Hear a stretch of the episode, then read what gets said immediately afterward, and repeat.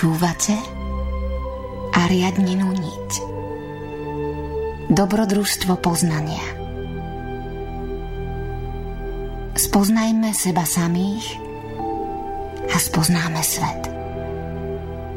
Zapáľme v sebe obetavú vôľu a vyvedie nás ako zlatá niť z labyrintu neslobody.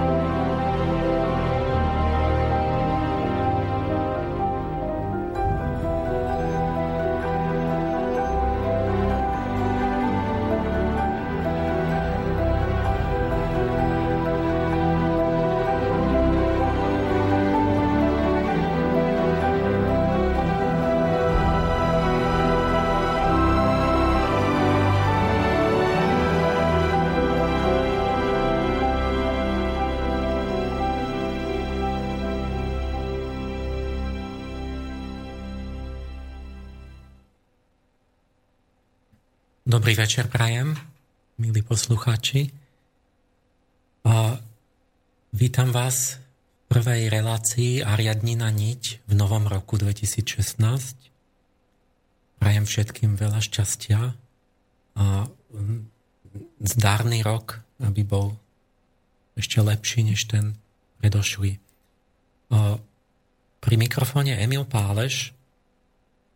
Ja som sa ako si po novom roku zmenil v tejto relácii, prvýkrát vysielame z Bratislavského štúdia a pretože nám ešte technicky nefunguje telemost, tak Boris Koroni zostal v Bystrici odpojený a tým pádom som sa ja stal moderátor. A, takže musím prevziať aj moderátorskú funkciu a budem zároveň taký, taký polohost alebo tretinový host, lebo dnes tu mám ešte významnejšieho hostia, ktorý bude hlavným hosťom. Témou e, našej dnešnej relácie bude pokračovanie toho, čo som začal minule sám, a síce islam a kresťanstvo, kolízia civilizácií alebo vzájomné obohatenie. Čiže porozprávame si o tom protiklade islamu, kresťanstva, arabskej kultúry, indoeurópskej kultúry, a pokúsime sa položiť si opäť nejaké hlbšie otázky a dopatrať sa k príčinám, k poznaniu vlastne charakterov civilizácií, náboženstiev.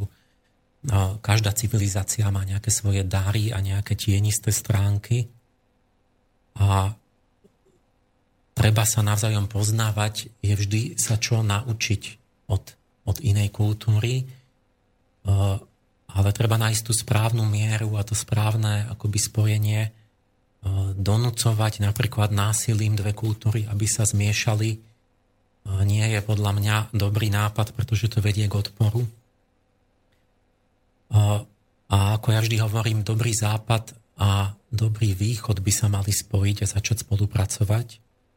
A to tak, že každý si najprv zametie pred svojim vlastným prahom, teda že západ sa pozrie predovšetkým na svoje, na svoj tieň a na svoje nedostatky a svoje zlé veci, ktoré robí.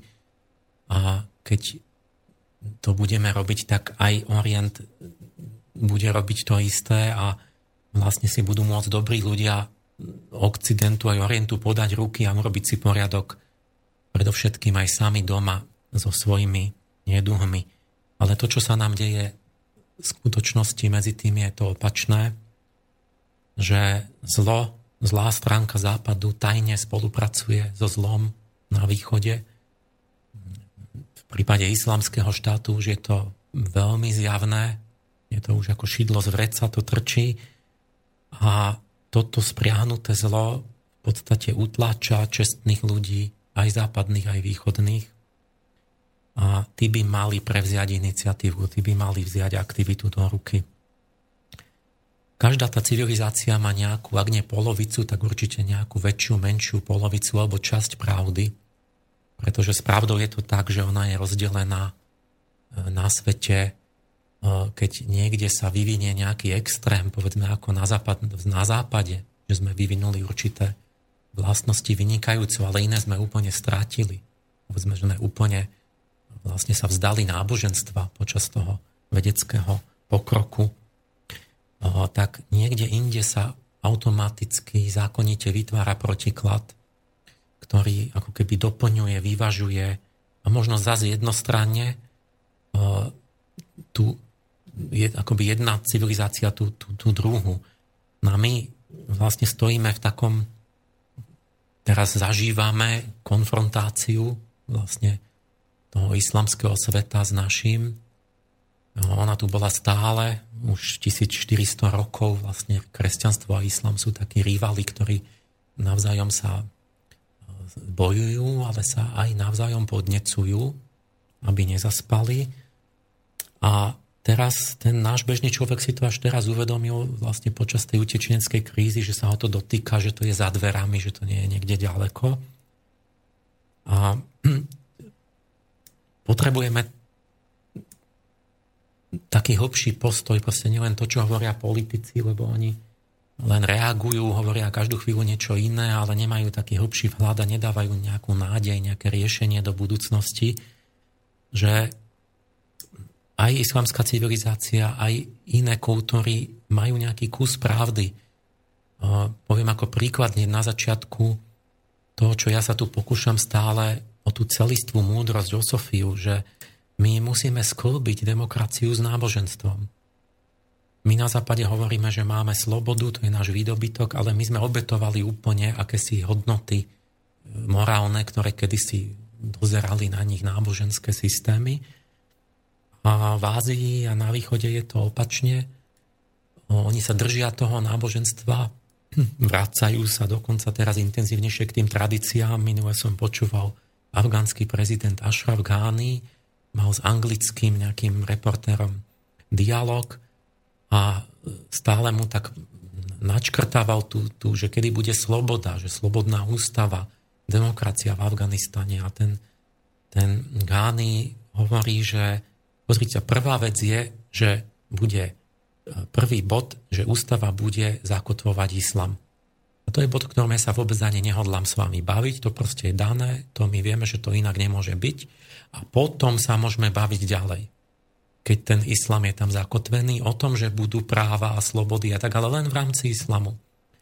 Toto je postoj vlastne väčšiny tých krajín a my na to hovoríme, že ale to je nesloboda a tak ďalej, ale, ale to, je, to je polopravda jedno aj druhé, pretože my vlastne máme, chceme slobodu, ale je polovičatá, pretože je sloboda, kde, kde vlastne sa obetujú e, tie ušvachtivé hodnoty a výťazí všelijaké zlo a všelijaký brak, tak to nie je sloboda. A zase v Oriente je tá chyba, že keď sa berie vlastne to náboženstvo, áno, sú tam nejaké duchovné hodnoty, ale keď je to dogmaticky, tradicionalisticky, rigidne, nemenne, e, fanaticky, tak vlastne sa obetuje tá sloboda tomu. A bez slobody zase nie je ani rozvoj nie je rozkvet, nevyužíva sa potenciál človeka. Takže môj zámer relácie je hľadať uh, takéto plodné sklbenie a tým pádom aj riešenie do budúcnosti pre to, ten stred tých našich civilizácií. Chceme nájsť niečo, čo nám dá aj konštruktívnu nádej. Uh, niekde zárodky, výhonky proste určite existujú toho, už v histórii alebo u vynikajúcich osobností, ktoré už dávno riešili tento konflikt, ktorý teraz sa začína týkať každého a už majú duchovne pripravené alebo nejaké malé príklady toho, že ako je možné to vzájomné e, nejaké súžitie a obohatenie správnym spôsobom, tak aby bolo e, plodné a dobré a neviedlo k nejakým nepokojom a vojnám a, a nenávisti a radikalizácii. Ja som si teraz na tento účel Veľmi som sa tešil na túto reláciu, pretože konečne nebudem sám rozprávať monológ, ale budem mať rovnocenného partnera, zácného hostia, ktorého tu vítam v štúdiu. Je to Emire Kidajer. Áno, pekný dobrý večer, alebo pekné popoludne. Ďakujem, Emil, za privítanie. Emira, te, teším sa na rozhovor s tebou. Ja mám teda pocit, že ty si nejaká arabská princezná. To je môj subje, subjektívna viera, lebo, lebo aj to tvoje meno znamená niečo ako kňažná. Keď sa ja domievam s mojou tým, že neviem po arabsky. Áno, áno, veľmi správne sa domnievaš, pretože skutočne Amíra, tak ako sa správne vyslovuje moje meno po arabsky, znamená princezná. A teraz vieme si to všetci spojiť s názvom štátu Emiráty, Spojené arabské Emiráty, ktoré je odvodené práve zo slova Amír, čo znamená princ alebo knieža, a z toho je kniežatstvo Imára, to je jednotné číslo a množné číslo je Imárát, teda Emiráty. Takže aj samotných sedem Spojených arabských emirátov je sedem kniežatstiev a takisto aj letecká spoločnosť eh, Emirates, je, znamená takisto kniežatstva. Takže ďakujem pekne za pozvanie. No tak to sa teším, že aj keď neviem vôbec po arabsky, takže viem presne význam toho slova. Tak toto sme na dnes kňaž, osvetlili. po slovensky. A e, ty si pre mňa taký most medzi tou našou a tou arabskou kultúrou, lebo vlastne ti hviezdy dali do vienku tak, takú osudovú ako keby konšteláciu, ktorá a konštelácia je vždy úlohou človeka, že ty si sa narodila slovenskej matke, ale e, otcovi z Iraku. Takže ty si aj Slovenka, naozajstná, a aj si naozajstná Arabka. A tým pádom poznáš, vieš, ako sa žije tu, ale vieš veľmi dobre, ako sa žije tam, pretože tam tráviš veľa času. A, tu a, a tam.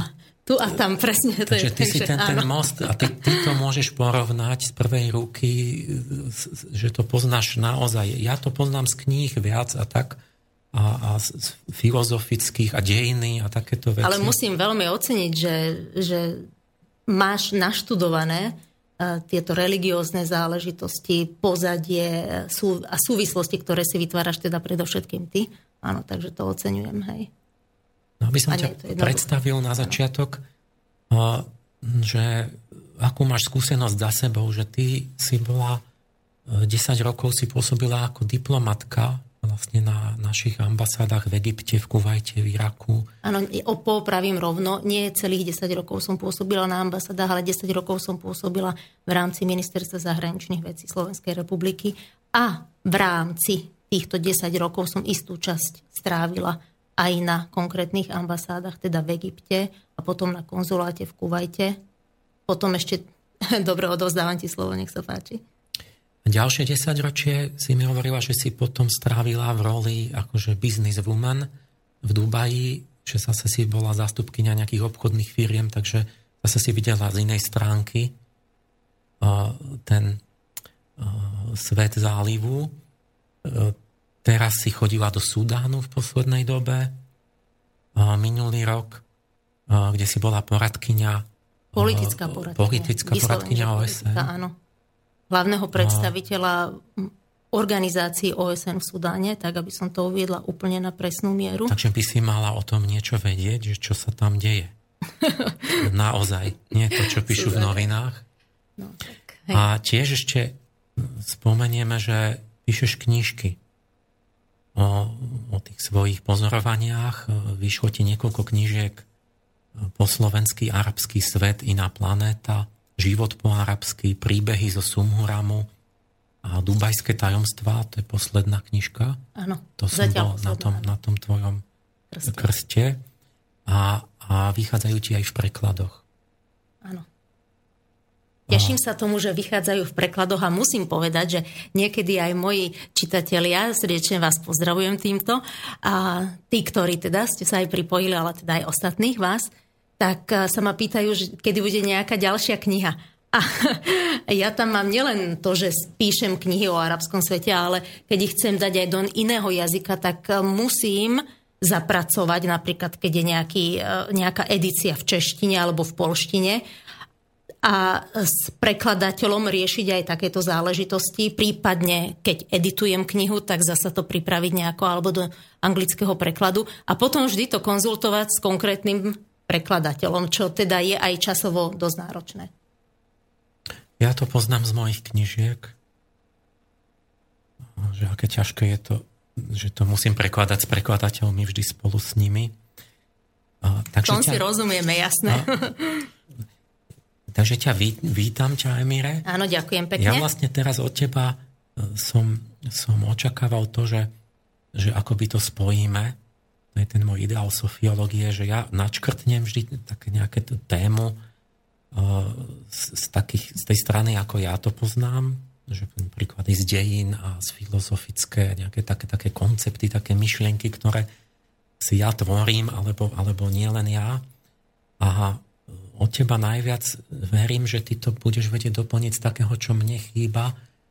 Ten, to, že osobne si, že poznáš tých ľudí, akú majú povahu, ako, ako proste naži, naživo, to, to praktickú polohu, ako to uh-huh. naozaj, ako ten každodenný život, ako zmýšľa, ako sa cíti, ako, ako hodnotia veci, že poznáš tých živých, konkrétnych ľudí.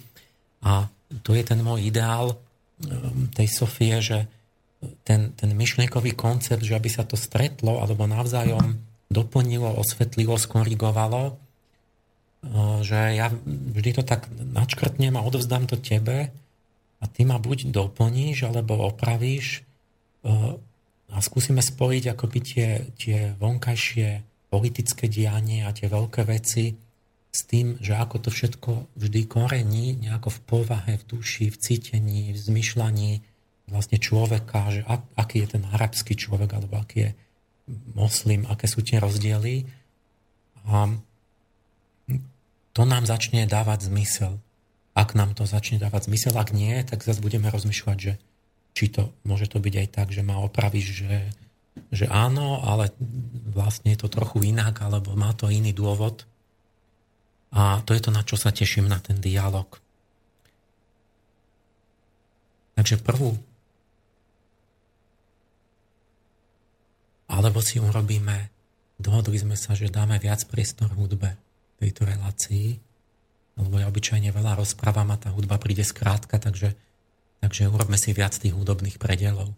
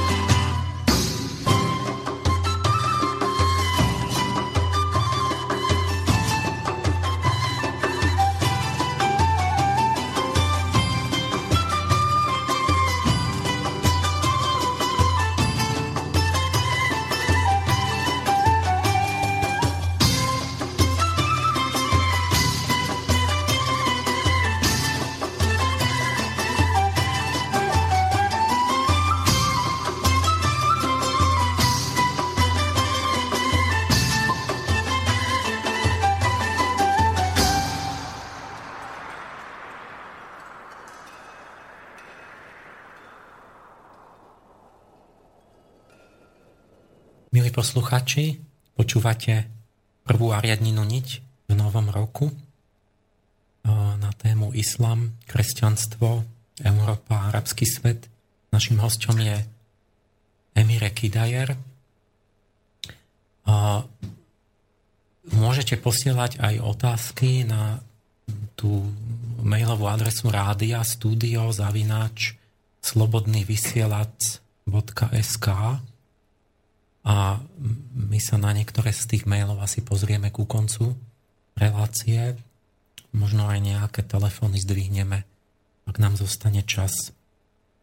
Ja predpokladám, že určite nám zostane čas. Je to pre poslucháčov, tak tiež niekedy je zaujímavé vidieť ich vhľad a, a som teda zvedavá aj na tie otázky, lebo to odzrkadluje práve tú situáciu, ktorá momentálne je. Dobre, určite. Teda určite, dobre, dobre. určite dáme A ten nejakú telefón? polhodinku na, na telefonovanie. Uh-huh. Začnem takým prvým veľkým obrazom. Um, máme jeden protiklad, že kresťanstvo, islám. Máme ďalší protiklad, že semiti a indoeurópania. Nie je to to isté, aj keď sa to do veľkej miery prekrýva, ale jedno je teda náboženstvo, druhé je rasa. A tam, kde si sú hlboké a dávne korenie akoby tých rozdielov kultúrnych. Ty si, Emire, v tých knižkách tvojich, no, ja som teda nečítal všetky, naznačila, že akoby ten, ten rozdielný spôsob myslenia, prístup, že sme pre tú západnú civilizáciu uvažovať a diskutovať znamená teda ideál je systematicky, chronologicky, logicky ísť na to a že vlastne ten arabský človek, že má ako keby iný taký postup, že vyzdvihne najprv to, to najdôležitejšie, potom, alebo že nadviaže taký dialog, že, že nejak medzi, naznačuje niečo, že čaká na reakciu ako keby iný spôsob uvažovania, komunikácie, myslenia, že vedela by si to nejako vyjadriť, že čom, čom je ten rozdiel? No toto je taká veľmi zložitá otázka, pretože ide tu, ide tu predovšetkým o uh, jednak o úroveň vzdelania, ale hlavne o úroveň chápania. To znamená, že aj keď je niekto menej vzdelaný, tak môže chápať viacej. A teraz táto, ten priestor, ten diapazon tej možnosti chápať ako takej, tak, e, ako takého, tak toto nám dáva práve možnosť porovnávať, že či ten človek je ochotný príjmať niečo nové, teda či je ochotný vyvíjať sa, či je ochotný niečo tolerovať. A teda keď sa bavíme o obidvoch kultúrach, tak, e, tak musíme tiež priznať to, že, že teda ktorí sú tí ľudia. Ale ak, ak sa pozrieme na arabskú spoločnosť ako takú, uh, unblock, tak vidíme, že skutočne aj toto, čo si ty ešte niekedy predtým načrtol, uh, tá úroveň toho chápania je iná, ako je úroveň chápania európskej spoločnosti. Uh, ja nehovorím, že, že niečo je dobré alebo zlé, ale teda človek vidí tu nejaký, pozerám sa na to svojimi vlastnými očami a vidím tu rozdiel.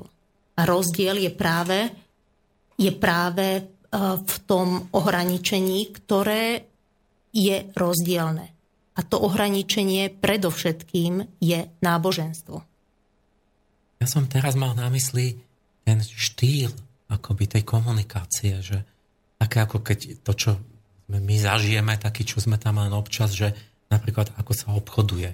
Že keď, keď som Nemec, tak keď prídem obchodovať na, na, na s niekým, tak poviem, tak povedz mi, daj mi cenník, že koľko toto stojí, aby ja som si mohol rozmysleť, že, že či tá cena a tá kvalita Aha, myslíš produkt, takto vyslovene, že sociálna prídem tam do Egypta, tak, tak vlastne prídem na trh a tam vlastne chcem, že koľko to stojí. A teraz on mi povie, no počkaj, však a odkiaľ ty si a, a čo by si za to dal? A však nechaj, nech ti porozprávam najprv o tom koberci, že ako, akú, aké má kvality a že to dovážame z ďaleka a že koľko na tom pracujú a tak a tak.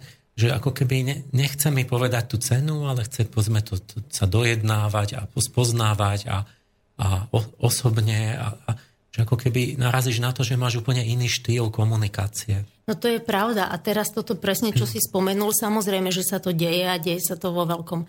Len uh, ak, sa, ak sa takýto štýl komunikácie aplikuje na, na lokálneho človeka, teda že to robí nejaký Arab na nejakého inakšieho Araba, tak je to v podstate eh, relevantné, je to v poriadku a ten, ten kupujúci akceptuje ponuku toho predávajúceho a vlastne na tie jeho otázky, ako sa máš, ako sa má tvoja rodina a teda čo potrebuješ a prečo to potrebuješ, ehm, na to prihliada. Kdežto, kdežto keď my sa ocitneme v arabskom svete, tak, eh, tak riešime veci pragmaticky a vieme, že máme nejaký cieľ, že chcem si kúpiť koberec, pretože to potrebujem do obývačky a idem rovno na vec. Väčšinou, áno? Proste tento prístup je taký pragmatický, kdežto, e, kdežto v arabskej spoločnosti je to o tom, že niekto sa rád s niekým porozpráva, aby mu prešla dlhá chvíľa. Takže tam inak plynie čas vlastne, že oni toho času majú viac než my? No, na západe nemáme čas. Je to tiež veľmi relatívna veličina ten čas, pretože, pretože takto vyzerá. Jasné, ja som aj do svojich knižiek napísala, že arabská minúta trvá a trvá a trvá, alebo chvíľa trvá a trvá, a trvá. Povedzme, povedzme číslo, pretože arabská minúta je koľko minút našich? Ťažko to vyjadriť, ale nesporne e, dlhšie, aby som povedala, že nejaké číslo na entu, áno. Ale je, prečo som povedala, že relatívna? Relatívna kvôli tomu, že s kým si v interakcii podľa toho táto chvíľa buď trvá alebo netrvá.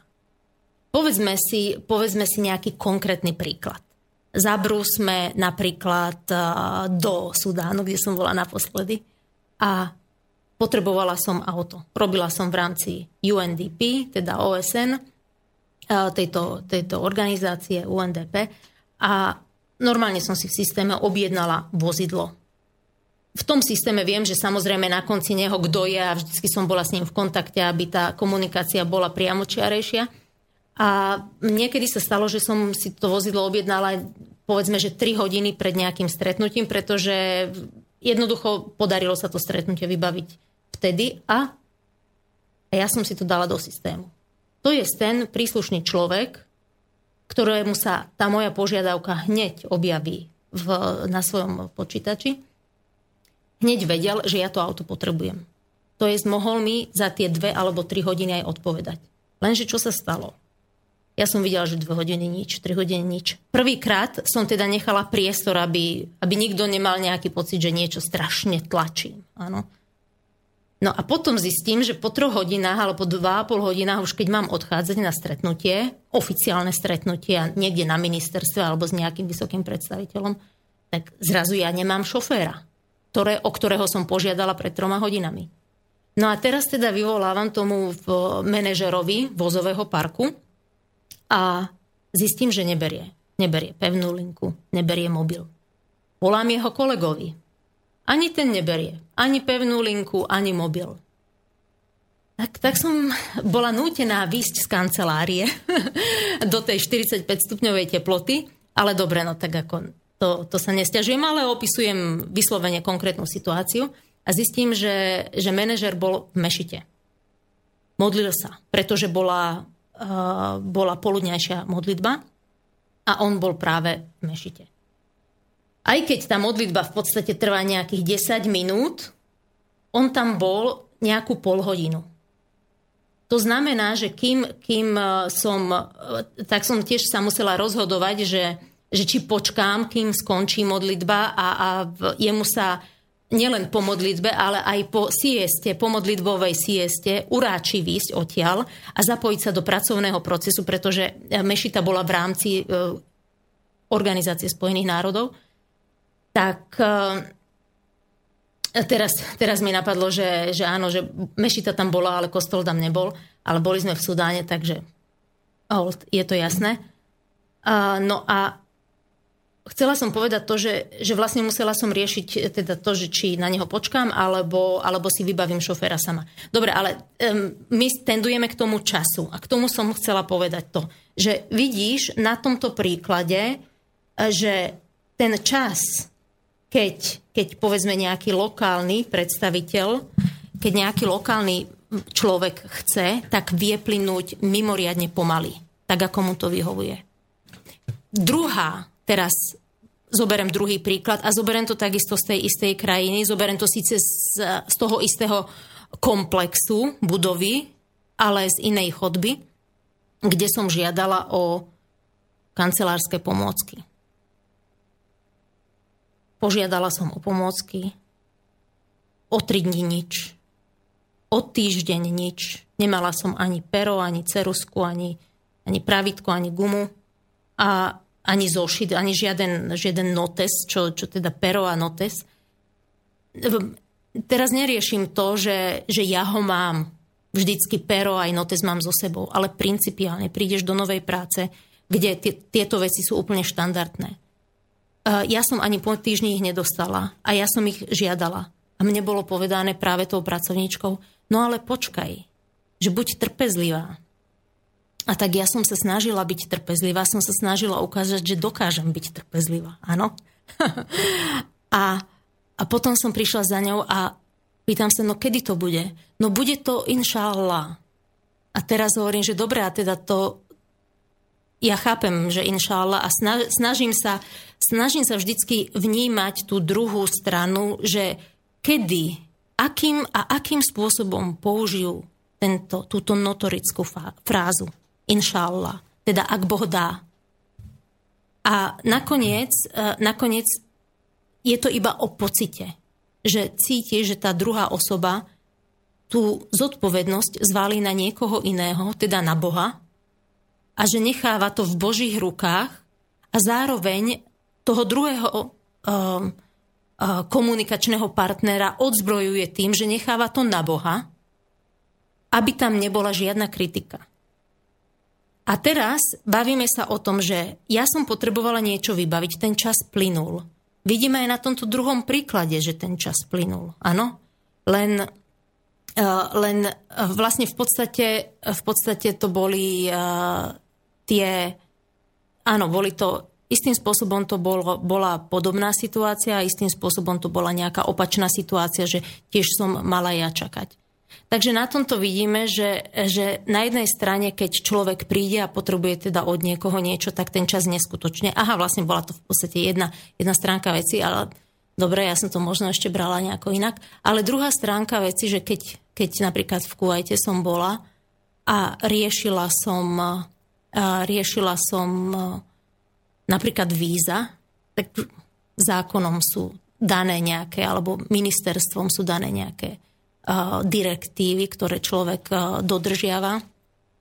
Napriek tomu, že to bolo jasne niekde avizované, na, napríklad na nástenke daného konzulátu, keď som to riešila v Kuvajte, tak všetci to chceli hneď. Hneď to muselo byť hotové. A teraz že kde je, kde je ten čas, ako plinie ten čas, vieš? Tak ja no. už viem, to je taký meter, že keď, to, keď ja niečo chcem, tak plinie veľmi rýchlo a keď niekto... Keď ty ja chceš? Niečo, no, áno, keď, keď ty mám, chceš a potrebuješ dokonca, áno. tak je času. Áno, takže no. takto. A je to, je to väčšinová skúsenosť a, a toto opisujem, vyberám tieto príklady, ktorých teda by som mohla z kešene vytasiť viacero, alebo veľa. Mm a je to väčšinová skúsenosť. To znamená, že toto ja berem ako fakt. Ako fakt, ktorý charakterizuje alebo je pomerne, pomerne častou, respektíve prevažujúcou charakteristikou, pokiaľ ide o vnímanie času. Ale zároveň toto nie je iba otázka vnímania času, ale je to aj otázka vnímania, uh, vnímania zodpovednosti. No, myslím, že Kontinent najbohatší na čas je Čierna Afrika. Tam ešte majú viac času ako, myslím, v tej Severnej Afrike. Tam majú spústu. Oni by mohli vyvážať Oni by na mohli... západ. Ja, by museli zbohatnúť, keby ten čas vyvážali na západ nejako. A, Vidíš, my, my, my do Afriky vyvážame nejaké použité um, súčiastky z, no. z, z rôznych, e, či už automobilov, alebo, alebo počítačov, nejaký hrozný odpad a oni, oni by mohli čas vyvážať. Aj, aj to by šlo. A to, čo si s tým inšala, to je klasická chyba tých, tých takých teokratických spoločností, že uh, hádžu na Boha aj také veci, ktoré by mal robiť človek. A vyhovoria sa. Ale to je presne, áno, áno. veci, čo mm-hmm. patria Bohu, ale veci, ktoré má urobiť človek a vtedy sa nemá vyhovárať. To bol taký vtip, to mi tiež hovorí moji priatelia, tí persky, že, že aj to bolo nejak o tom, že, že sa pýtali, už neviem kto koho, nejakého ste kniaza, že, že či keď horí, že či majú hasiť. Alebo že či je to teda na Bohu, že keď e, tých, čo sú spravodliví a takto, že Boh chráni a ten nejaký múdry rabín alebo ten kňaz im povedal správnu odpoveď, že e, alebo sa pýtali, či sa majú modliť radšej. Že vlastne musia, proste im povedal to, že človek musí urobiť to svoje, čiže má hasiť a tak ďalej a že potom aj Bohu robí to svoje, alebo potom sa môžu modliť. Keď... Že Pomôž si aj Pán Boh ti pomôže? Pointa, niečo v tomto, áno, že tá pointa je, že nesmiem si to zamieňať. Uh-huh. Ale to boli aj to bol taký istý český vtip, keď boli povodne, tak bol taký vtip, že uh, sa utopili, prišli do neba a nie, že, že vlastne bol zatopený na streche, stáli okolo neho akože chodili a modlil sa. A chodili tam čonky a on nenastúpil a len sa modlil k Bohu, že ho zachráni, utopil sa v nebi sa pýtal, že Pane Bože, že prečo ste ma nechali sa utopiť, že prečo si mi, si, ma, si, ne, si mi nepomohol. A hovorí, čak som ti posielal tých ľudí na tej loďke, ty si sa namiesto toho modlil. Áno, áno. Hej, pardon ešte, že ti do toho skočím. S tou, s tou zodpovednosťou a prenechávaním to na Boha.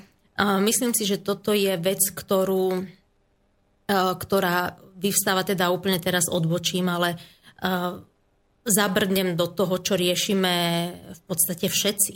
Všetci, a to je teda tá migrantská kríza. Uh, no a možno by som troška načrtla, aspoň, aspoň teda z časti, že mnohí títo migranti, časť z nich aj utečenci, alebo teda ja, ja tam musím stále spomenúť aj nejaké rôzne iné kategórie, ktoré sa zamotajú do celkového tohoto komplexu Eh, ľudí, ktorí odchádzajú v masovo do Európy, tak, eh, tak práve to, že oni pochádzajú z oblasti a z kultúr, kde, je, kde, kde ten život funguje komunitne. To znamená, že keď, eh, keď ty chceš niečo riešiť, niečo riešiť tak, potom, tak potom vlastne vieš, že sa môžeš na niekoho spolahnúť. Teda hovoríme tu, že môžeš sa spolahnúť na Boha, môžeš sa spolahnúť na brata, na švagra, na mamu, proste na celú, celú širokú rodinu. A toto je vlastne predstava, s ktorou, s ktorou prichádzajú tieto národy aj do Európy. A nakoniec aj tí, čo už, už sa aj vrátili, ktorí, sa, ktorí šťastne aj prišli, aj šťastne odišli, vrátili sa, Mám to teda aj z prvej ruky, v nejak, mám, teda som počula nejaké príbehy od, e, od, cez irackých kamarátov, vlastne o nejakých Iračanov, ktorí sa vycestovali aj potom, vycestovali, ne, vycestovali, to je troška taký iný, asi nie celkom priliehavý výraz, ale teda nelegálne pre, prekročili hranice Európy a potom sa vrátili. No a oni, oni prišli a oni očakávali, že že bude to fungovať e, v intenciách tej celkovej komunity, respektíve, že, že bude im poskytnutá tá e, jednak, európske sociálne služby, áno, o tomto teda všetci vieme, a, e, v, a, ale zároveň, že bude tam fungovať aj asi nejaký duch tej komunitnej spoločnosti a tej Ale, istým spôsobom že, charitatívnej že spoločnosti. s tými západniarmi, či, tých, Áno, nie, či že tí, tými tí, tí, ich vlastnými... Že, nie, nie, nie, že tí Európania, mm. ako keby, je, že tá predstava, že tam ideš, a teda, aby som to upresnila, aby to bolo aj pochopiteľné, že dôvodom, jeden z uh, výrazných dôvodov, prečo sa napríklad títo konkrétni Iračania, a už ide o niekoľko sto ľudí, stovky, stovky Iračanov, ktorí sa vrátili, uh, čakali, že sa budú čakali, o nich starať. A, čakali, takto, to je, uh, že oni, oni čakali, že niekto sa bude o nich starať a oni tam neprejavovali tú svoju individualitu a nestáli si za tým, že dobre, prišiel som ja a teraz ja sa zapojím, budem sa snažiť a teda aj keď teda toto je, terajšia situácia je iná, ale jednoducho od ostatných čakali, že, uh, že oni im pomôžu. Lebo vedeli, že doma, doma majú, keď, keď potrebuje nejaké peniaze, že zájde za rodičmi, keď sa potrebuje nájsť, tak vie, že môže ísť do rodičovského domu alebo do sesterského domu, môže ísť uh, v švagrovi, keď potrebuje nejaký biznis, nejakú rýchlu robotu. Lenže zistil, že v tej Európe to takto nefunguje a tu teraz eh, v tomto, v tomto narážam aj na, tú, eh, na, tie, na tie predstavy, že kde, kde, tá, eh, kde kto hľadá nejakú zodpovednosť.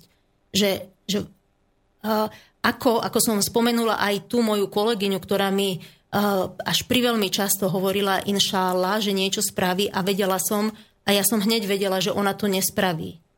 Pretože to nechce spraviť a hádže tú zodpovednosť niekam inám a zároveň si uvedomuje, že uh, ja um, majúc rešpektovať uh, inú, inú, inú kultúru, hoci teda som, som niekde napomedzi dvoch tých, týchto dvoch kultúr, tak, um, takže by som, uh, by som mala teda aj, aj toto chápať. Tak ja som to chápala, ale teda záver, záver z tohoto je taký, že tá, tá zodpovednosť sa potom prejavuje aj v takýchto situáciách. Nakoniec dorazili tie cerusky s tým zapisníkom. No, dorazili za pol roka. Za pol roka. Áno, dorazili za pol roka. No. A teda u tej konkrétnej osoby to bol pol rok, áno. Takže... Tak to, toto máme vlastne jeden veľký ten protiklad, že kolektivizmus, individualizmus.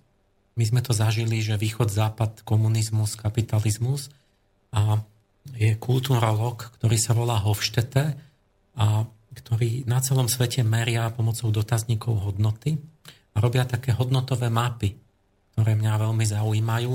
A tento graf kolektivizmu, individualizmu, ten vyzerá tak, že e, teda taká farebná mapa sveta, že vlastne ten individualizmus sa stupňuje smerom na severozápad a kolektivizmus na juhovýchod. Mhm. Čiže to najhustejší individualizmus ide tam, že Británia, Norsko, Severné Nemecko a tak. A čím viac to ide na, na juh a východ, tak tým viac je toho, toho zapojenia, toho individua do, do rodiny, do kolektívu. Čiže už také východné, južné konce na Sicílii, povedzme tam už vidno ten kolektivizmus, že vlastne Prevláda. Tam, tam, no, že tam je oveľa vyšší stupeň než inde v Európe, tak mhm. tam máme toho, že tá rodina, krstný otec a tam dokonca na Sicílii teraz, jak skúmajú tie génové alely, tak tam je vidno, že tam majú tie, tie haploskupiny mužské, mm-hmm. že tam je o, veľmi veľký podiel takých istých ako na Blízkom východe.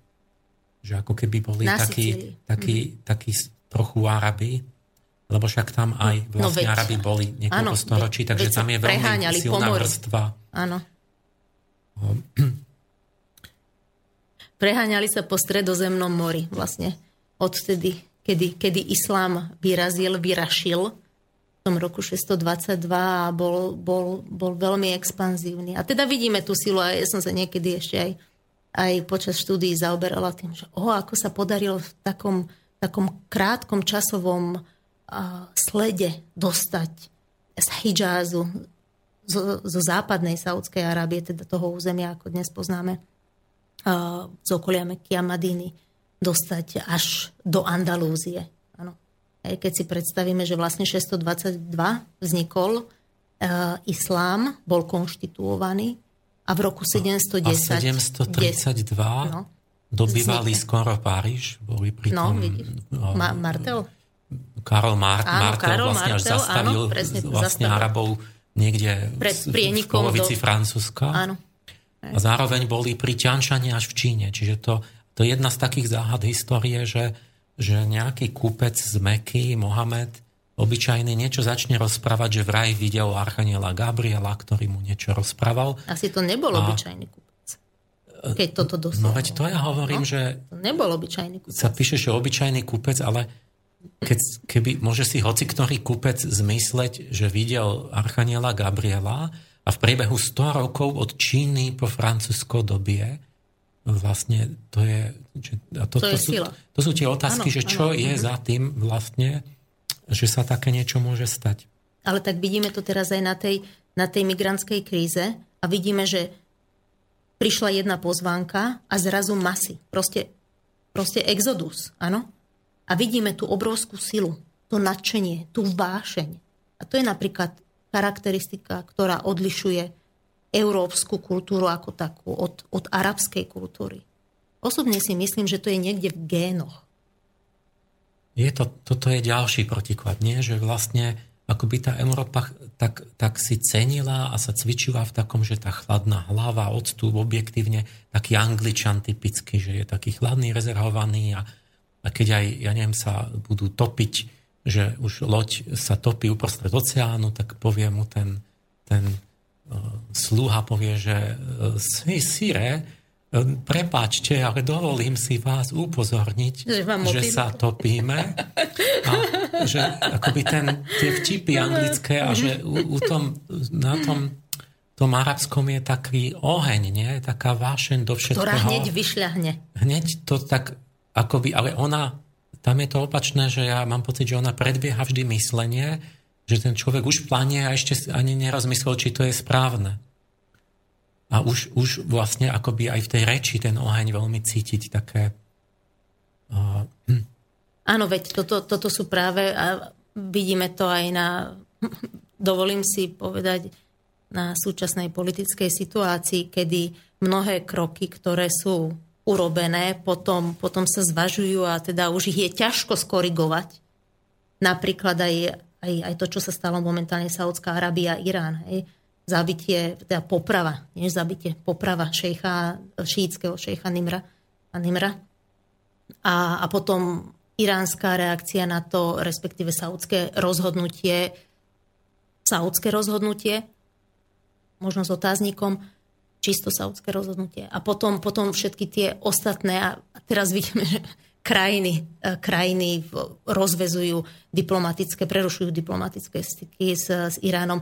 A toto sú, toto sú práve také kroky, ktoré, ktoré podľa mňa pekne ukazujú uh, nejaké unáhlené reakcie a potom za, za nejakú dobu, ak, ak teda tam nadíde nejaký taký, taký, taký sedliacký rozum, kým si nájde teda to miesto, tak potom sa zistí, že áno, toto sa musí skorigovať. Čiže pozoruješ v tej politike, že je tam tá horúca hlava často, že na tom... Áno, určite že... teda vidno to ako na ktorom vládcovi, ale teda ako... v tejto tak konkrétnej situácii. Všeobecne určite áno. Všeobecne, hej, hej. Vidno to napríklad aj na Sudáne. Že vidno aj ten pojem, že mm, u tých moslimov, že uraziť sa že, do krvi. Že akoby sa vedia tak nejak viac uraziť, než, než ten západňar, ktorý si povedzme, že tak nejak to prejde a že poďme k veci, neviem, k, k meritu veci a tak, že, že Áno, ako keby ten, ten pojem ctí, mm-hmm. ale, ale ako keby všetko má tie, ten rubalit, že, že ako keby ten, ten arabský pojem cti je silný v dobrom zmysle, ale potom aj tá zlá stránka, že sa ako keby urážajú niekedy tak nejak.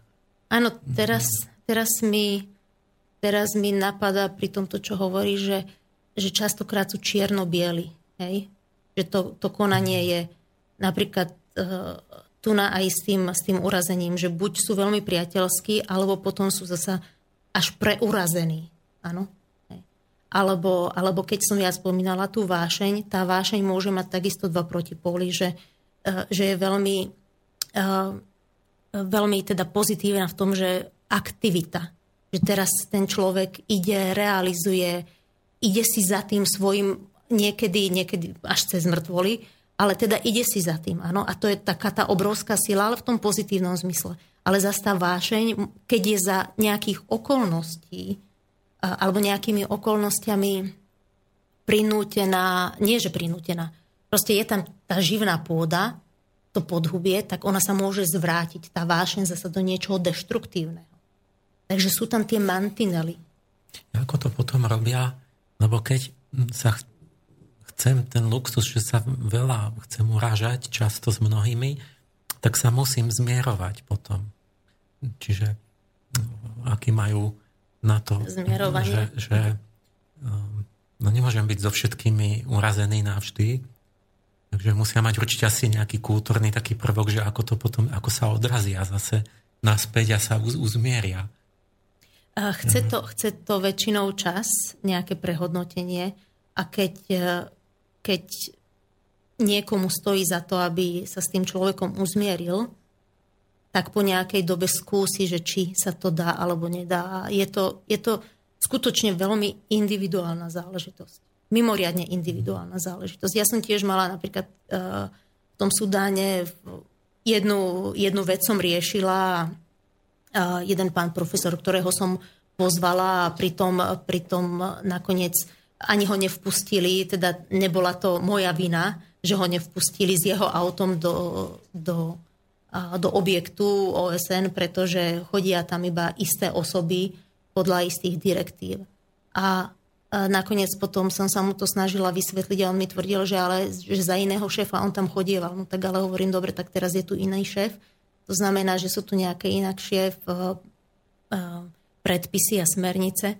A on sa na to urazil. Jednoducho povedal, že dobre, tak ako ja sa, ja sa, on sa potom mi hovorí, že ja sa s tebou nechcem stretnúť.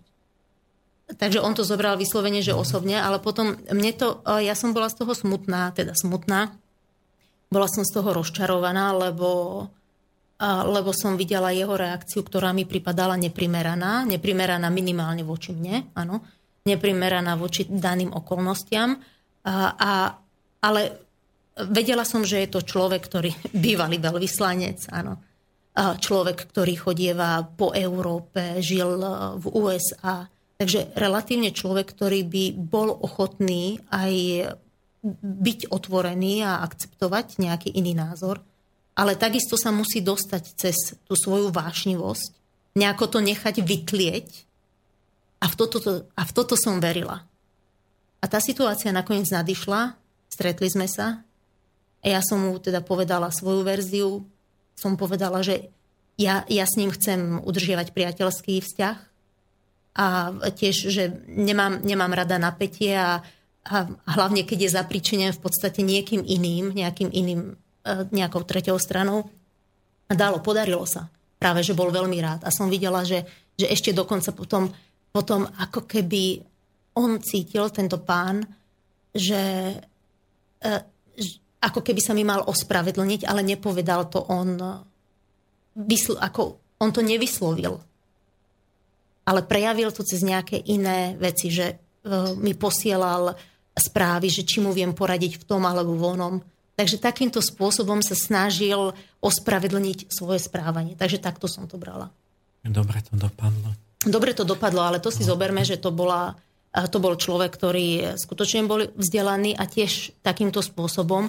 A tiež aj to ospravedlnenie, ak ja ho tak beriem, a teda beriem ho tak, lebo Viem si predstaviť, že takto, takto to chcel uh, uzavrieť, ale nebolo to povedané ústne. Že dokonca ja, ja som teda pomerne priamy človek a keď sa niečo stane, tak ja sa viem ospravedlniť, keď viem, že som urobila chybu. A zase bola by som najradšej, keď niekto spravil tú chybu voči mne, že on, mi, on sa takisto mne ospravedlní. Lenže viem, že nemôžem od druhých čakať to, čo vyprodukujem ja, no. hej?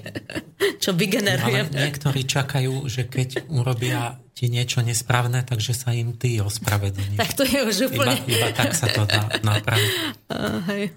Mne sa práve na tých tvojich knižkách jedna vec, ktorá sa mi tam tak zapáčila, mi to tak padlo do oka, že taká diplomatickosť, že ty ako aj, aj pravdu povieš, ale tak, že to neurazí nikoho. To ma tak oslovilo, pretože to je taký môj ideál, že ja sa o to snažím v nejakých posledných rokoch. To mám ako taký, takú métu, že, že lebo ja v každom prípade chcem povedať pravdu, ale potom um, je náročné splniť akoby tu ten druhý koniec toho, že, že ako to povedať urobíme si teda hudobnú prestávku.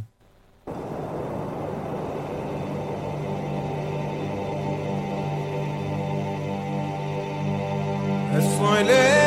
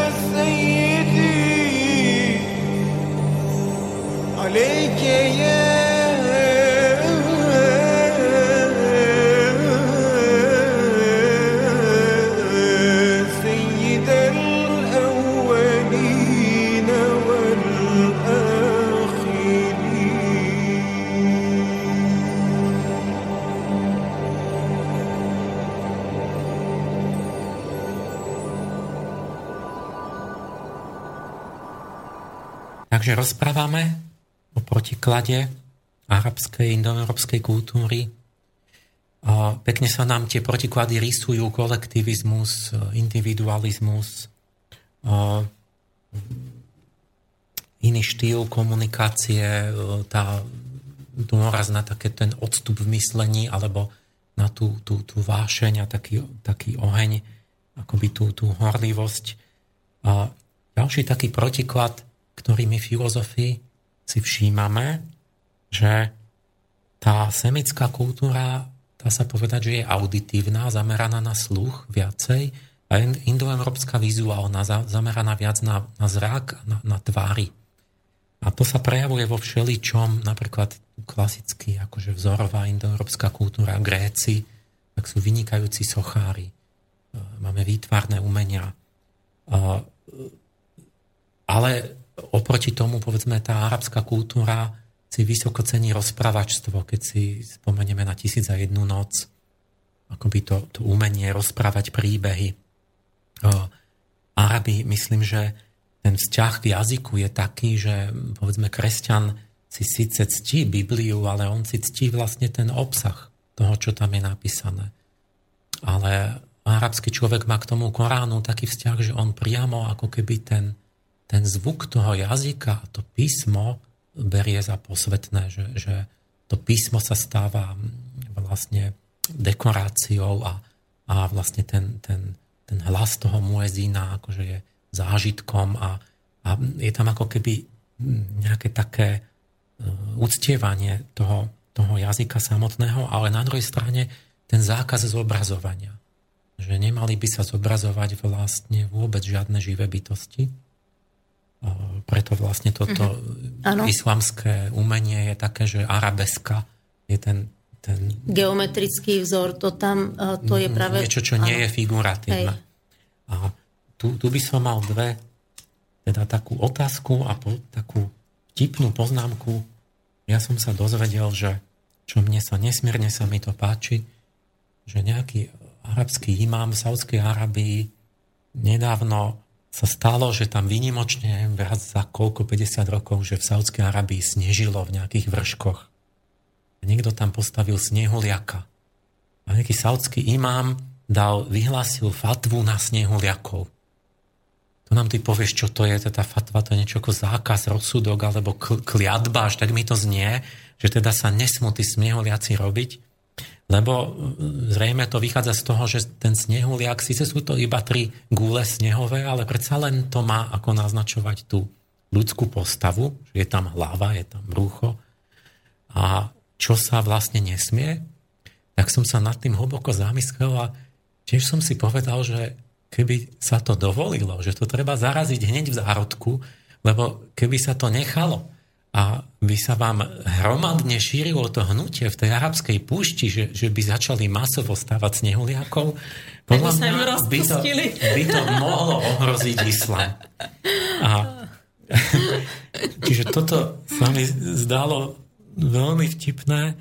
A otázku by som mal takú, že ma napadlo, že ako robia, veď dneska všade máme tie billboardy a reklamy a určite tam je moderný svet, keď prídeš neviem, niekde do Dubaja, ale že veď my na tých, reklam, my na tých billboardoch máme e, samé krásne ženy a ja neviem čo postavy. A veď to je zobrazovanie postav, že oni majú reklamy a billboardy bez postav. Sú tam iba neživé predmety. A, a potom ma napadlo aj, že a televízia to nie je zobrazovanie postav, to, sa, to je vôbec dovolené. A rôzne iné veci. Ako to je naozaj tam? Tak tá fatwa na snehuliaka, to je, to je skutočne ani nie, že e, zábavné, ale to je smutné. smutné. A tu by som chcela povedať teda svoj, svoj názor, samozrejme. Súvisí to určite aj s tým, že islám nepovoluje alebo respektíve zakazuje zobrazovanie postav. A postava, vychádza to vlastne z toho, že aj, aj Muhammad, prorok, prorok muslimský, sa nemôže zobrazovať, pretože by sa vnútila, ak by sa niečo zobrazilo, alebo ak by sa urobila nejaká postava, alebo napríklad Muhammad, síce máme, teda máme, arabský svet má x filmov, kde hovorí práve o histórii Arabov a je tam, vystupuje tam, ale iba taký um, vystupuje tam Muhammad ako osoba, ale ona je tam niekde vo, ako, vo vágne, pretože, pretože on tam nie je. Jednoducho, vidíte, zrazu, ja som sa, ja som si teda, uh, niekedy som sa aj pozerala na nejaké arabské filmy a teda zrazu pozerá človek film a teraz vidí, že je tam kamera, je tam zameraná na niečo a má to byť akoby nejaká osoba, zrazu tam nič nie je.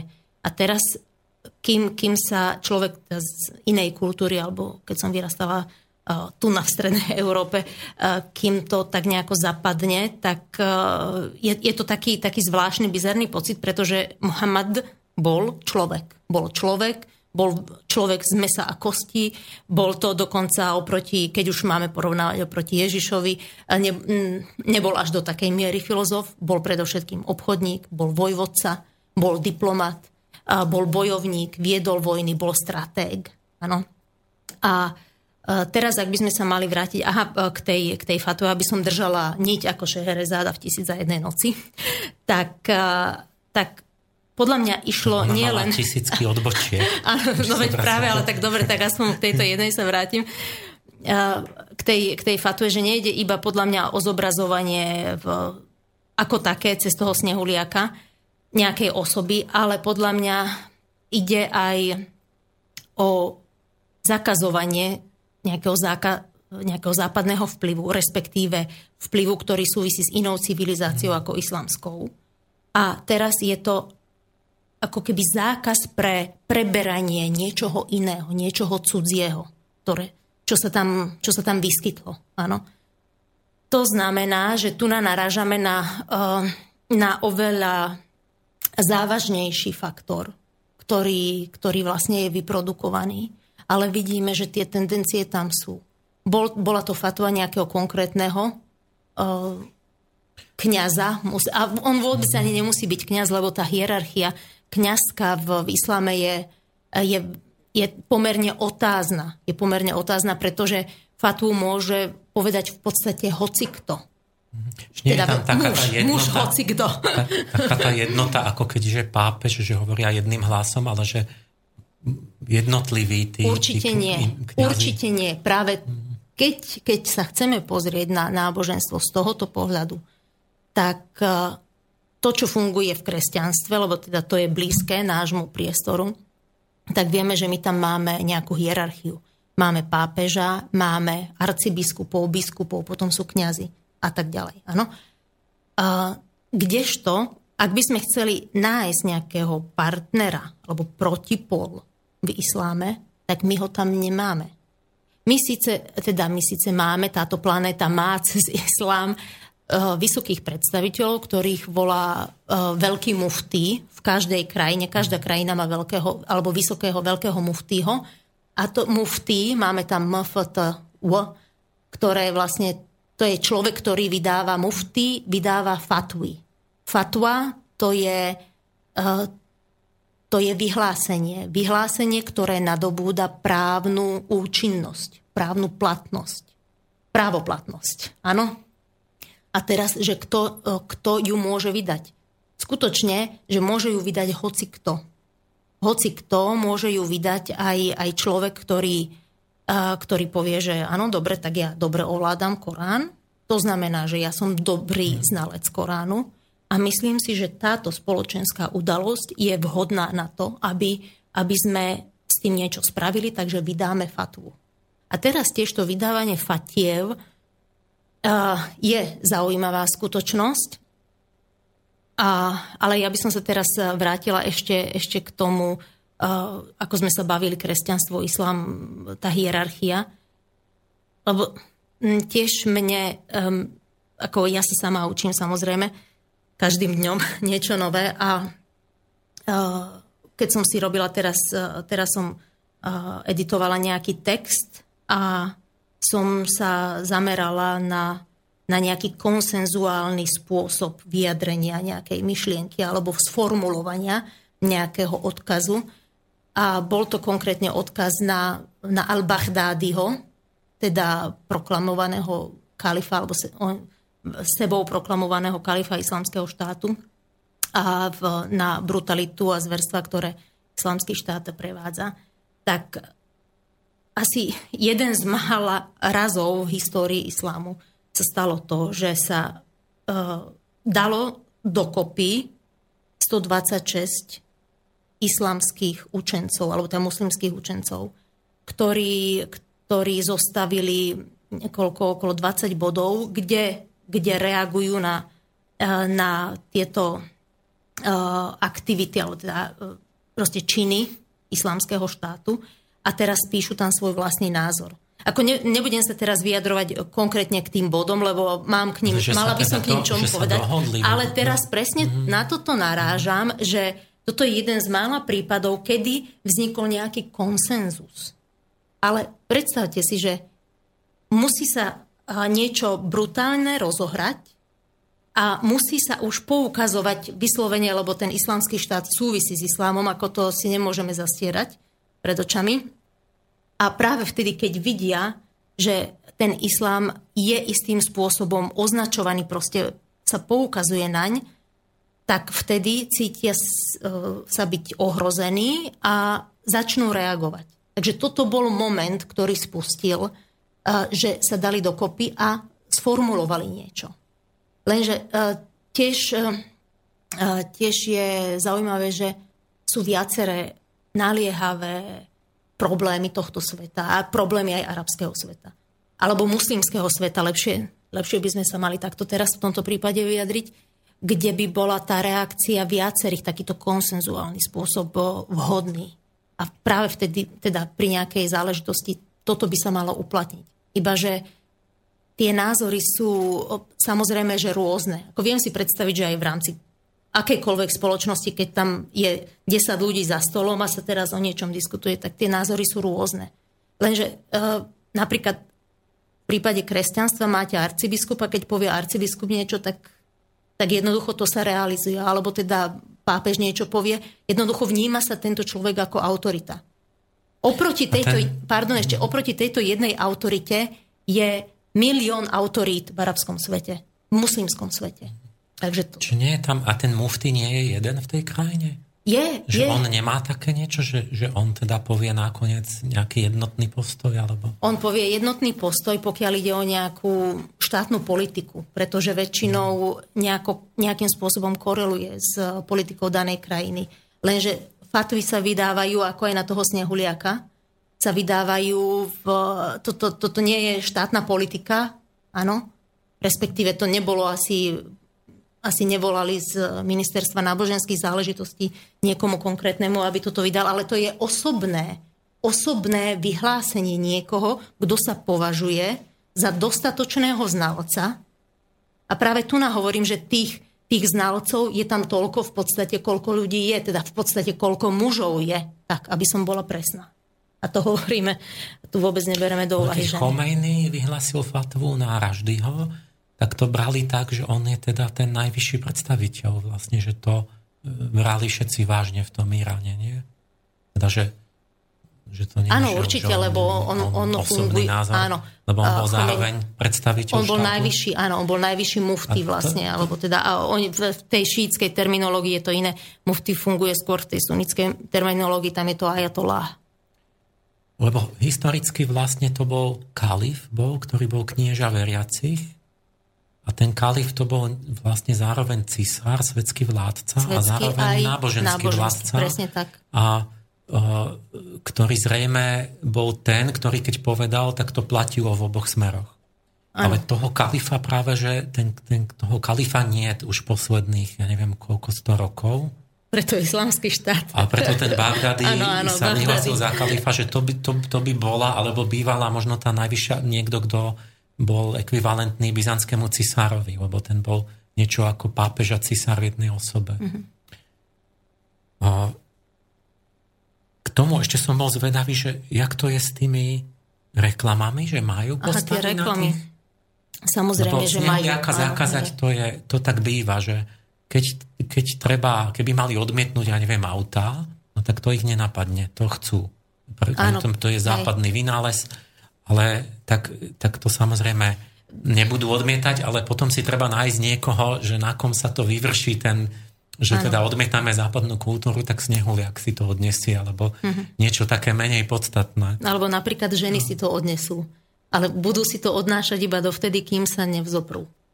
Tak um, s, tým, s tým zobrazovaním, áno, je to, uh, je, je to tak, že sú billboardy po arabskom svete, kde máte aj, aj ženy, aj, aj ich vidno.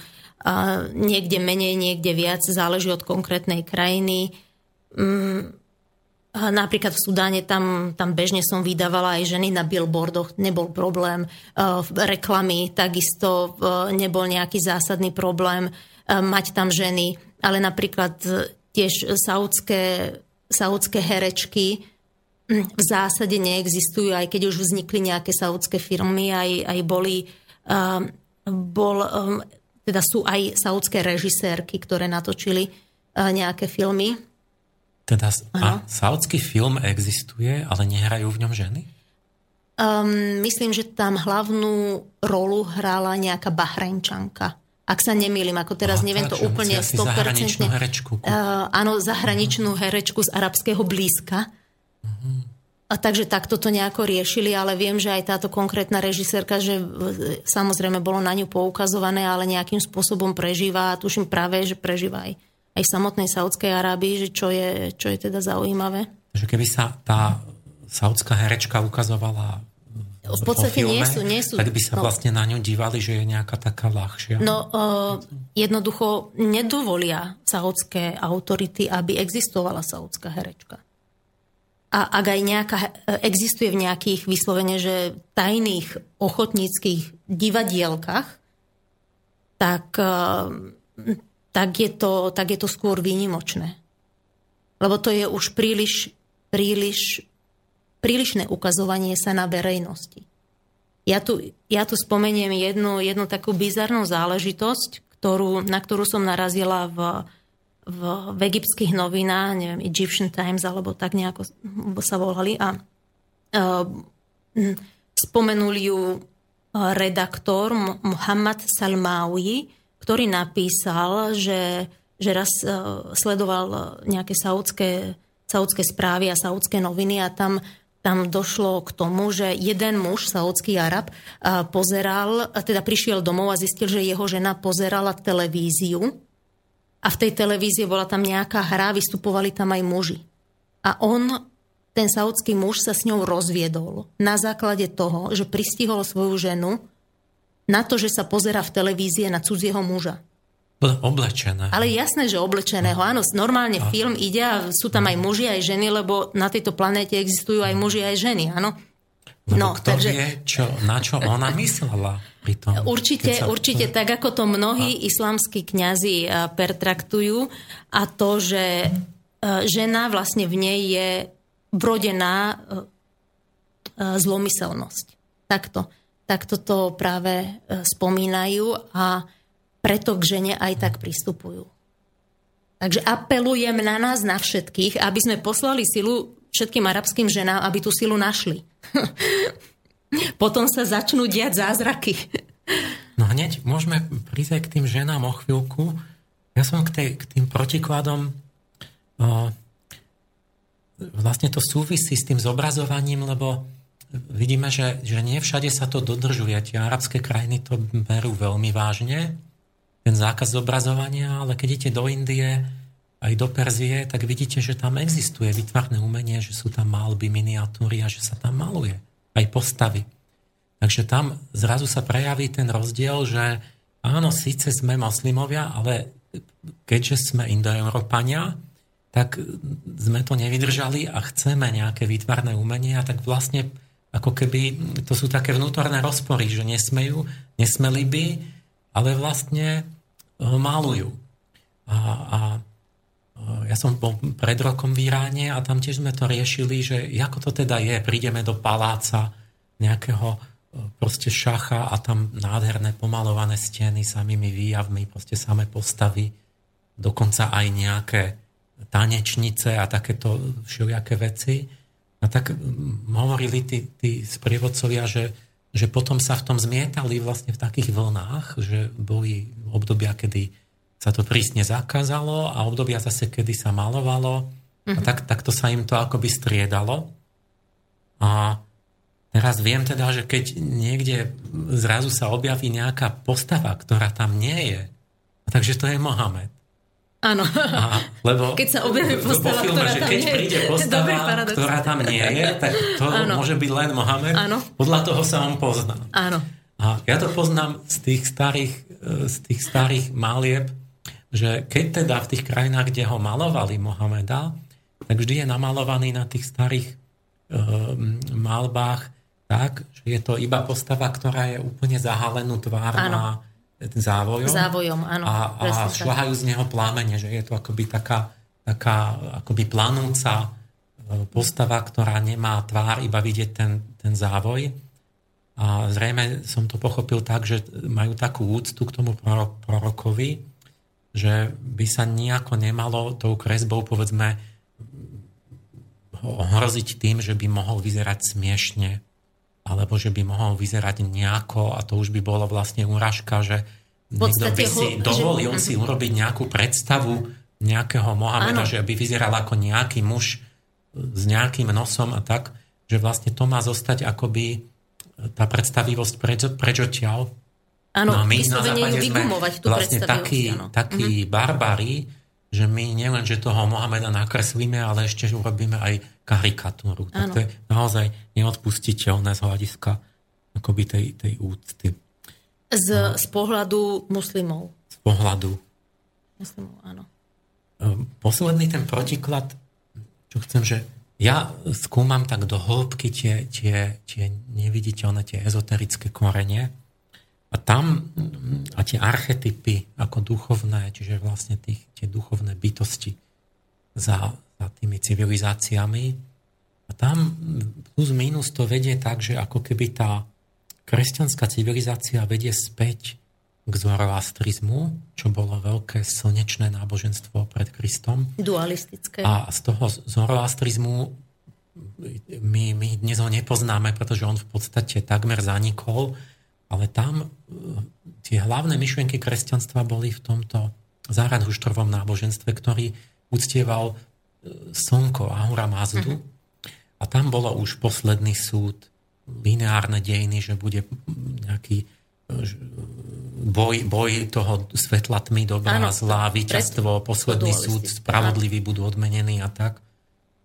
Tie, tie posmrtné proste pekla, očistce, mnohé veci, proste, ktoré sú kresťanské, vlastne sú zoroastrické. A za tým niekde hlboko je vlastne ten vplyv e, toho slnka na, na, na indoeurópske, to, tých praindoeurópanov. A z toho, to sú akoby nejaké duchovné vplyvy, ktoré po tisícročia formovali vlastne tú, tú rasu a dali, tým sa vyformovali, vyvinuli určité schopnosti a sklony a, a hodnoty. A o, ktoré vlastne pretrvávajú dlho. A keď ideme späť ako keby za, za tú semickú arabskú kultúru, tak tam nájdeme mesačného boha.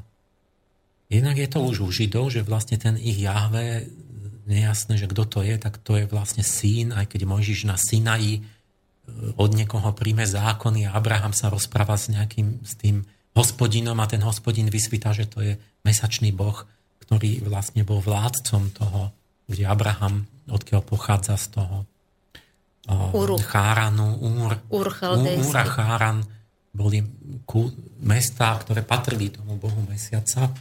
Odtiaľ vlastne vyšli Židia, ale aj Arabi sa považujú za bratrancov Židov, lebo Izmael mytický bol akože brat Izáka, mm-hmm. že vlastne sú tiež ako Ismail, Abra- Ismail, áno, presne Abrahamovi potomkovia. A keď človek pátra potom, že čo v tej meke, čo to bol za kult, tak vysvitá, že vlastne ten, v tej meke uctievali tí, tí predislamskí Arabi eh, hlavne Hubala, čo bol boh mesiaca. Áno. A plus ešte Bohyne tam boli. Bohyne práve. boli ďalšie. Tam Allát, Uzza, Manát, to boli, to boli tie tri hlavné bohyne a teda ešte viacero bostia tam bolo. No a tá, tá Uzza je, je, je Venuša. No. A vlastne ten me, polmesiac s tou hviezdičkou, to nie je hoci ktorá hviezdička, ale to je vlastne ten húbal s tou svojou dcérou a lúza. Uh-huh. Čiže to je Venuša s mesiacom na, tých, na vlajkách uh-huh. vlastne islamských štátov. A mnohé aj ten kult, jak zostal a, a vlastne tí, tí, tí púštni nomádi, oni slnko nemali na prvom mieste, ale ten mesiac a tí materialistickí religionisti to vysvetľujú aj tak, že vlastne to slnko bolo zlé na tej púšti, ale ten chladivý, ako večerný, ako keby ten, ten mesiac, že to, to bolo ako niečo priaznivé. Ale tam vidno, že mnohé veci akoby prešli do toho islamu, aj keď Mohamed už ako keby, že to má byť ten jeden stvoriteľ, ale je to také nejasné, že vlastne, že či to teda je ten Allah, je ten nejaký Boh, ktorý stvoril celý vesmír, alebo je to vlastne ten Húbal starý, ktorý akoby sa nejak tak premenoval a že ten Mohamed, áno, že monoteizmus, ale že vyhodil všetky idoly z tej Meky a nechal tam jeden čierny kameň, ktorý v podstate akoby jeden z tých idolov tam nechal, že povedal, že budeme uctievať len jedného z nich. A, a teda keď v tej v Koráne je jedna tá súra, súra hviezdy, tá hviezda to je Venuša. Oni sa rozprávajú vlastne o Venuši, o tej Alúza, o tej bohyni.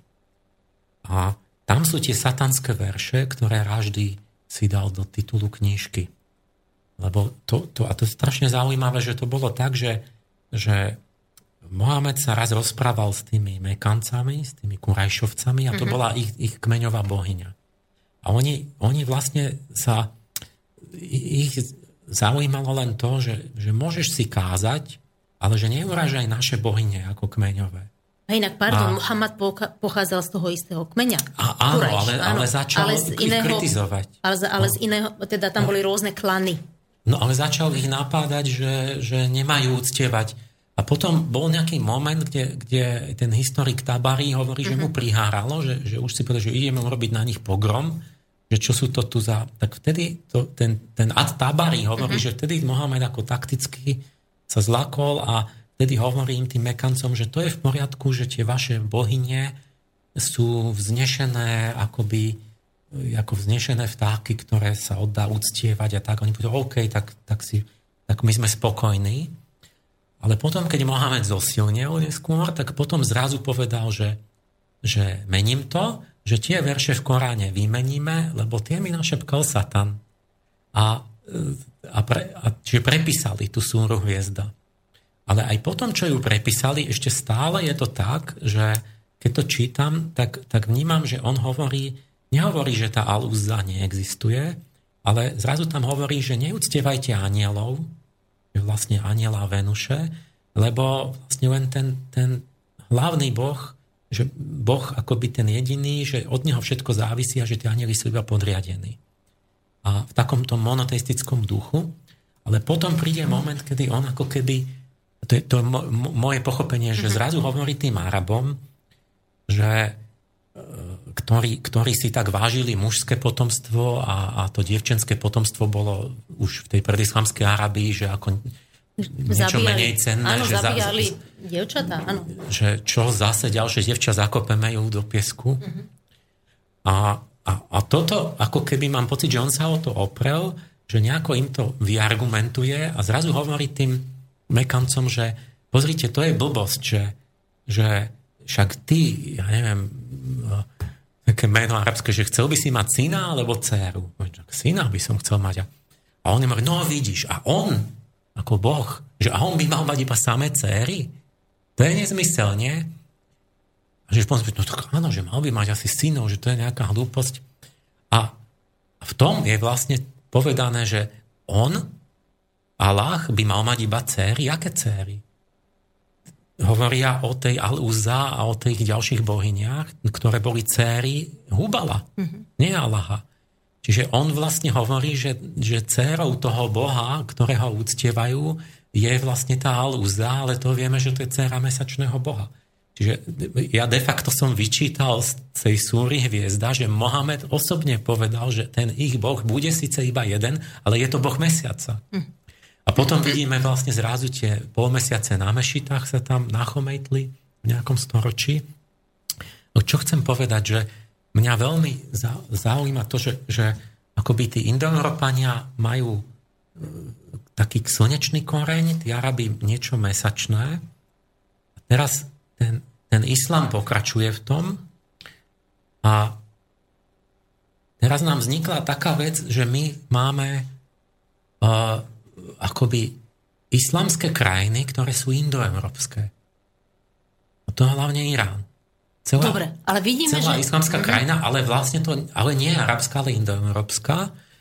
A teraz to, to moje také, z, tých, z, tých, z tej mojej duchovnej vedy a vlastne mne vyjde z toho tá, akoby tá logika duchovná, že tu musím hľadať u tých Peržanov akoby ten zárodok toho riešenia, toho sklúbenia, pretože oni sú moslimovia, ale zároveň sú indoeurópania ako my a oni by mali, mohli mať také poslanie nájsť akoby ten, tú, to, ten, tú premenu toho islamu, to, čo, reformu? To, ako, ako sklobiť tieto dva, vlastne tieto dve veľké akoby prúdy.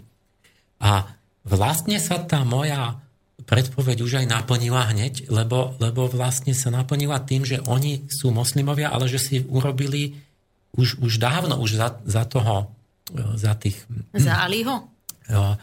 No hneď, nie že za Aliho, ale vlastne to ešte by nemuselo mať také ďaleké následky, ale vlastne jak po Umajovcoch prišli Abbasovci a to boli už Peržania a vlastne oni ako by si vytvorili, modifikovali ten islam na šítsky islam. Čiže máme sunnický, šítsky a vlastne tí šíti sú hlavne Iránci, to je teda dominantne šítska krajina a to vlastne ja chápem tak, že to je vlastne indoeurópska verzia islamu. A už ti to odovzdám slovo, ano. že ja som... Uh-huh. Teda... Zaujímavý, zaujímavý pohľad a inak um, je, má, to, má to svoju logiku. Tu by som možno ešte troška upresnila to, ten moment, kedy, kedy nastáva schizma, roštiepenie islámu a ona začína práve u toho Aliho, ktorého, s ktorým som ti skočila do reči. Uh, to, to roštiepenie nastáva vlastne, uh, vlastne po smrti Mohamada, kedy, kedy vznikajú dve línie. Jedna línia tých zástancov, ktorí, zástancov, ktorí sú reprezentantmi muslimskej obce, ktorí sú volení. V podstate, že by to zodpovedalo takej tej našej dnešnej približne to volebnej účasti, áno, vybrať toho najlepšieho, povedzme. Ale to Kdežto? boli tí Aliho? Nie, nie, to, nie, boli, to boli práve tí nazývame ich neskôr sunniti. Áno? A Abu Bakr. A to bol Abu Bakr, áno, presne to bol Abu Bakr, potom tam bola ešte aj jeho dcéra Aisha, ktorá bola najobľúbenejšia Mohamedová manželka. A v, bolo to v tejto, v, tejto, v, v tomto smere, kdežto ten Ali, ktorý, Ali ibn Abi, Abu Talib, Abi Talib, on bol zať aj bratranec Mohamedov. Zať preto, pretože Mohamed mal dceru Fátimu, ktorú si Ali zobral. A teraz tam tu na, išlo po pokrvnej. Tam to išlo vyslovene, že po pokrvnej línii a títo, títo zástanci alebo podporovatelia, ale ho chceli, aby dedičstvo, to prorocké dedičstvo a dedičstvo islámu zostalo práve v tejto pokrvnej línii a začali sa teda konštituovať alebo zgrupovať e, v tomto smere. A tu na potom ešte aj nejaké tie udalosti sa medzi tým stali Samozrejme, tam boli boje medzi jednotlivými kmeňmi, lebo ako som spomínala, že síce Muhammad bol tiež z rodu Kurajšovcov, boli celý, celý teda rod Kurajšovcov bol ten, ktorý ovládal Mekku vtedy. A, ale boli tam rôzne klany, teda klany toho rodu. A v Abu Bakr prislúšal jednému klanu a v Ali zase patril do iného. To znamená, že už tam začala aj takáto medziklanová vojna. Tak tu nastáva potom tá schizma, no a vlastne tá vyvrcholila tým, že Aliho synovia, tí dvaja známi, teda on mal viacero detí, okrem toho mal aj dceru Zainab, mal Husajna a Hasana. A toto sú tí najznámejší martíri, šítsky martíri, ktorí, ktorých, ktorí sú pochovaní v Iraku v Karbale a potom ešte Nadžav je druhé putnické miesto, kam chodievajú, ale teda do tej Karbaly, pretože tam sa koná piade a to je ešte masovejšia akcia ako púť do Meky. tento rok tam bolo inak, teda tento minulý rok v decembri tam bolo okolo 20 miliónov pútnikov a uh, oni chodia uctievať a teda to, ako my poznáme prejav tohoto nie že ani sviatko, ale skôr pripomienky, to je práve vtedy, keď si zatínajú mečom do hlavy, keď sa bijú reťazami, teda tie sadomasochistické úkony, ktoré prevádzajú sami na sebe. Takže toto je to obdobie, ktoré ešte predchádzalo, bavíme sa o roku uh, v 606, vlastne pred rokom 661, kedy nastupuje Umajovská dynastia. Ano, takže toto predchádzalo ešte uh, predtým. Uh, sa dialo a uh, tá, tí Abbásovci, ktorí nastúpili v roku 750. Takže vtedy tam začína vlastne ten, ten, ten indoeurópsky vplyv ako keby prevládať. A mimochodom, mimochodom tiež je to zaujímavé, že tento Ali a jeho synovia, oni z tej Saudskej Arábie odchádzali do Kúfy, do irackej Kúfy, takže oni sa pohli týmto smerom. Ale Emil, ešte by som tu nadviazala na jednu takú, takú vec, že ty tu spomínaš práve tieto týchto slnečných a mesačných bohov, že ty si spomenul aj to, že, že arabská kultúra je skôr auditívna a, a indoeurópska je vizuálna. Ale vlastne ten sluch sa hovorí, že práve súvisí s, tými, s tým mesačným kultom. Hej? A vizuálny je práve ten slnečný. Takže už aj tu by som videla túto paralelu. Ďalšiu paralelu by som videla v tom, že v tom, že rea, ten, ten mesačný kult, alebo tak, je skôr kultom ženy, áno, a ten slnečný kultom muža. A keď zase úplne takú, ak by sme zabrdli, povedzme, do ezoteriky, volajme to ezoterika, alebo tak, iné, iné vedy. A, a tá, tá žena, tá žena teda vlastne tam prevláda tá emočná sféra, a ako sme si na začiatku povedali, lebo ty si ma vlastne dovedol teraz k tejto myšlienke, na ktorú som teraz práve prišla, a, že tá emotívnosť, ktorá je v tých Araboch, je vlastne prejavom tejto, a, tejto mesačnej vlastnosti toho semického celku. Kdežto tá pragmatická, pragmatická a, časť alebo charakteristika indoeurópskosti, tak tak tá je skôr taký mužský princíp. Teda aj to, že uvažovanie, pragmatickosť, e, vecnosť.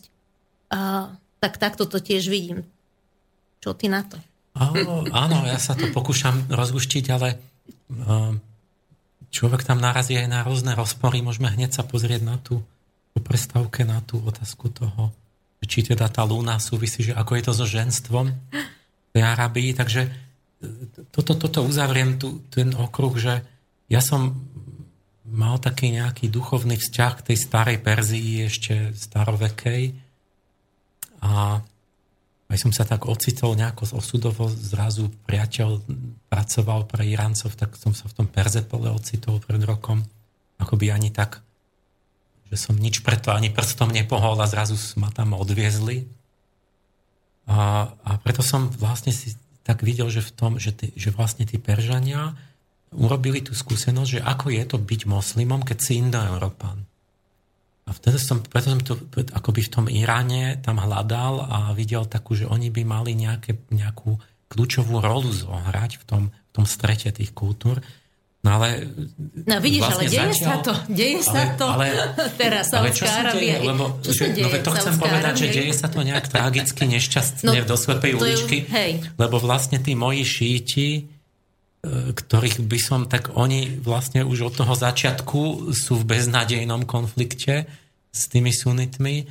A teraz vidíme, že práve sa to vyhrotilo zase tak zúfalo e, medzi, medzi vlastne šítským Iránom a s tou sunnickou Arábiou, že, že teda to, čo, v čom ja hľadám riešenie, tak to, za, to fakticky vyzerá ako taký nezmieriteľný konflikt, kde, sa ne, kde, kde odmietajú komunikovať tie dve strany. Ale dáva, a to dáva, je stará známa uh-huh. vec, že, že ten, kto je môj najbližší brat, ale sa odpadlík, ten sektár, tak toho nenávidím najviac, viac než toho cudzieho nepriateľa. Čiže mám pocit, že pre sunitu šít je horší pes než, než kresťan európsky, lebo to je vlastne ten jeho brat, ktorý zradil. Konkurent. A, a konkurent, áno, že je to v jednej, akože v jednej, jednej rodine, a v jednej rodine, ale tak to, to, to mi prípada také, uh-huh. že zatiaľ to vyzerá veľmi beznádejne s tým mojim riešením. Ale dáva to zmysel, dáva to zmysel, lebo skutočne, keď si zoberieme uh, to, že v jednom kráľovstve môže byť iba jeden král a keď tam ten druhý král, teda král, alebo teda uh, možný, potenciálny uh, nástupca na trón cíti, že tam uh, je niekto iný, jeho brat, tak snaží sa ho odstaviť v mnohých prípadoch, respektíve vo väčšine prípadov. Ale teda zaujímavé, toto, toto všetko aj zapadá so súčasnou situáciou. Povedzme si to, že vlastne Saudská Arábia je, je krajina, kde, kde teda je čisto, nie je čisto sunnická. Vládnúci kmeň je čisto sunnický, samozrejme vyskytujú sa šítske komunity hlavne na východe, ale sam, tieto sú ovplyvnené tým, nie, nie že ovplyvnené, oni, oni sú tam, lebo oni tam žili vlastne celé celé tie, tie storočia od rozštiepenia v islámu. Avšak sunniti sú tradicionalisti. To znamená, že oni veľmi často zostávajú pri tých svojich tradičných hodnotách. A aj podľa, počas štúdia som vnímala, Tiež to bolo také, také zaujímavé, lebo je to, je to nesmierne komplexná problematika a človek, aby do toho nejako prenikol, tak musí si naštudovať e, obrovské množstvo materiálov, vypočuť si e, kopec názorov. Ale nadobudla som uh, taký dojem, že tí šíti vždycky boli tí, tí progresívnejší a, a v, hľadali nejaký spôsob, spôsob uh, riešenia a boli skôr inovátorskí, tak, aby som bola presná. Boli skôr inovátorsky, prichádzali s nejakými novými aj, aj odbočkami a vlastne keď, keď už o tom hovoríme, napríklad aj Alawiti. Alawiti, čo sú, čo sú v Sýrii, vlastne rodina Al-Asada, tak to je, to je odštiepenie zo šítskej vetvy islámu. V podstate, aj keď sú tam teda iné prvky, sú tam prvky kresťanstva, ktoré prebrali ako hostiu, uctievanie Vianoc a tak ďalej, alebo aj, aj vnievanie Krista a Pani Mária, ale, uh, ale skutočne ten, uh, teraz, teraz to vyzerá, uh, teraz je to také, také priehľadnejšie práve aj, aj na tomto, čo sa deje na súčasnej politickej scéne. Ale aj väčší priestor pre taký ten racionálny výklad. Som mal pocit, že je v tom šítskom islame a aj, aj tie mysticizmy sú hlavne tam. Nie? Ak si to dobre pamätám. Teda taký ten mystický výklad akoby hlbší, že nie ten doslovný, tradičný, ale tak tomu sa môžeme vrátiť. Áno, tomu sa vrátime po, po pesničke.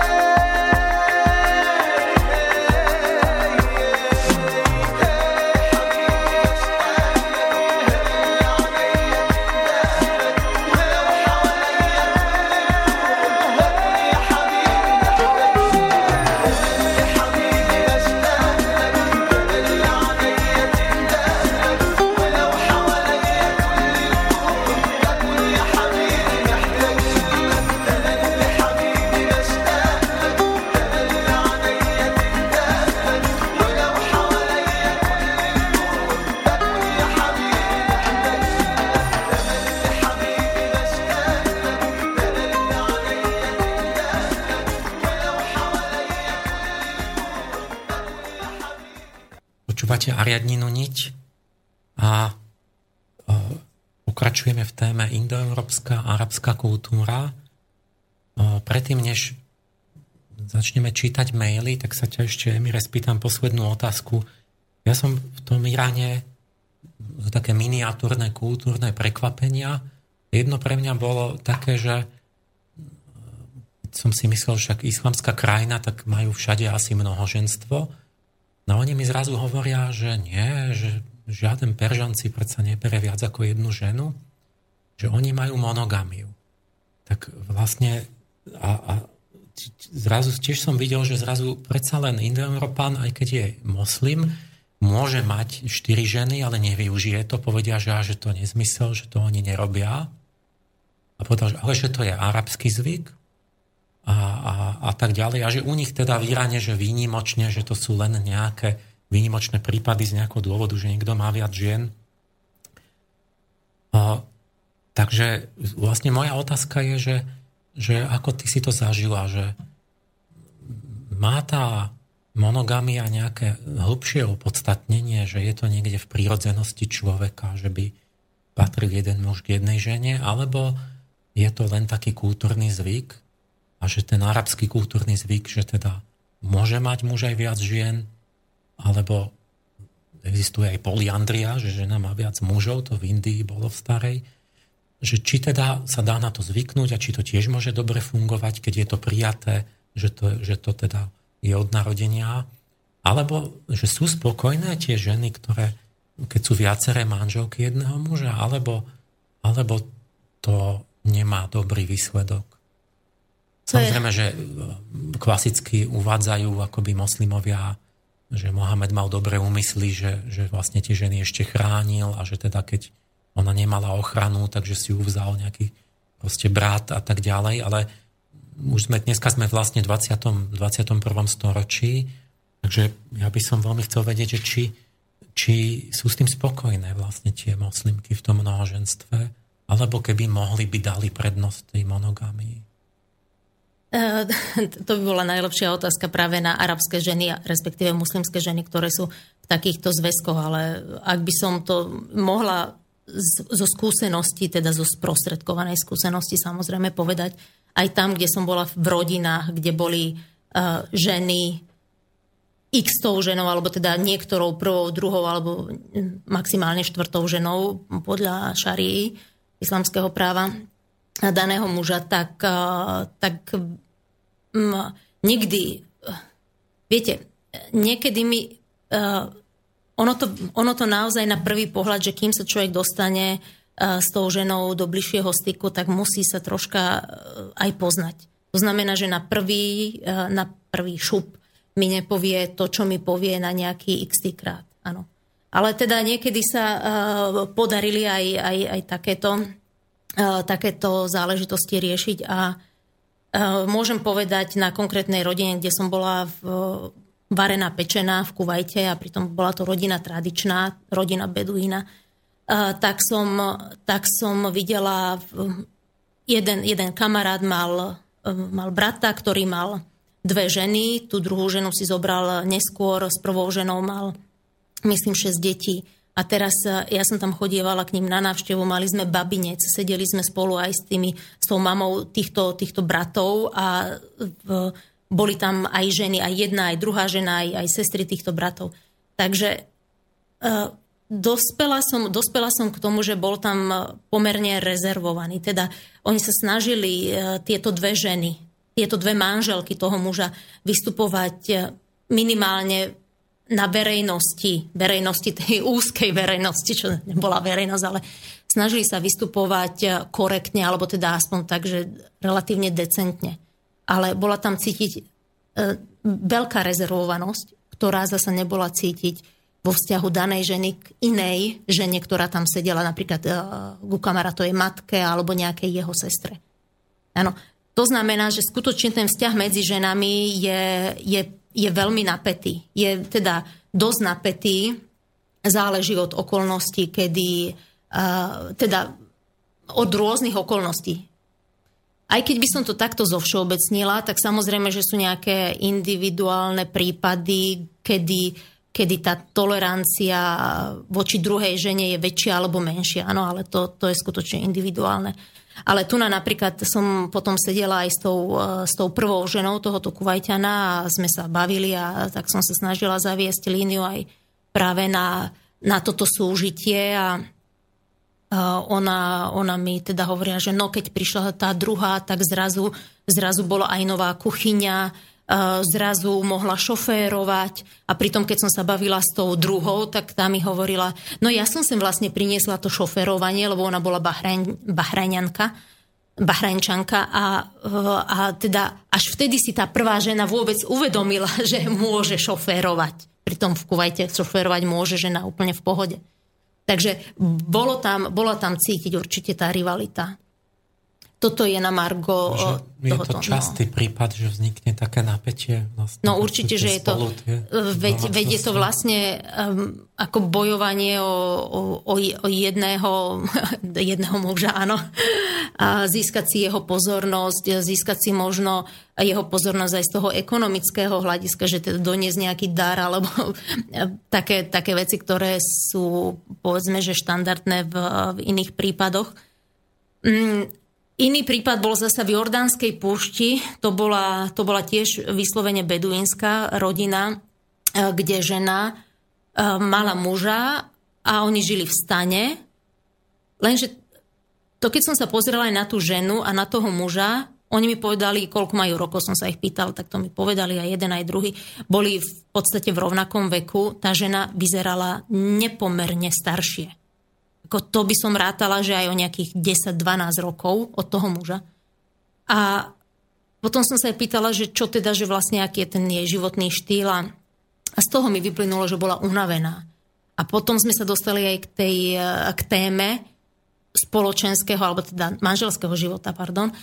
A ona mi sama povedala, že, že, on, že jej muž má ešte aj druhú ženu, ale že ja som mu povedala, ja som mu povedala, že nech sa ožení druhýkrát.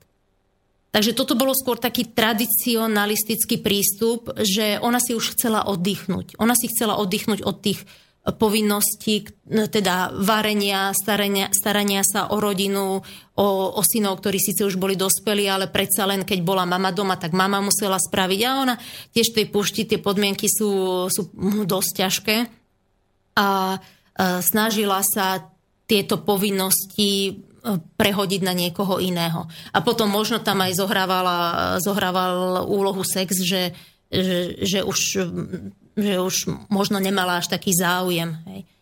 A to že znamená... Niekedy to môže mať aj nejaké akoby kladné stránky, ktoré si môže želať tá žena, že, že je tam aj... Áno, ale, ale tá žena musí byť v tom, že, že teda je tam taká možnosť a že urobí to aj z nejakých, povedzme, nechcem to nazvať vyslovene, že egoistických dôvodov, ale istým spôsobom sú to jej dôvody, ktoré, ktoré jej prinesú v istom zmysle úľavu od bežného života. No, um... Ale podľa teba, akože keby bolo na výber, tak, tak by si boli hlasovali ženy za monogamiu? Arabskú? Takto.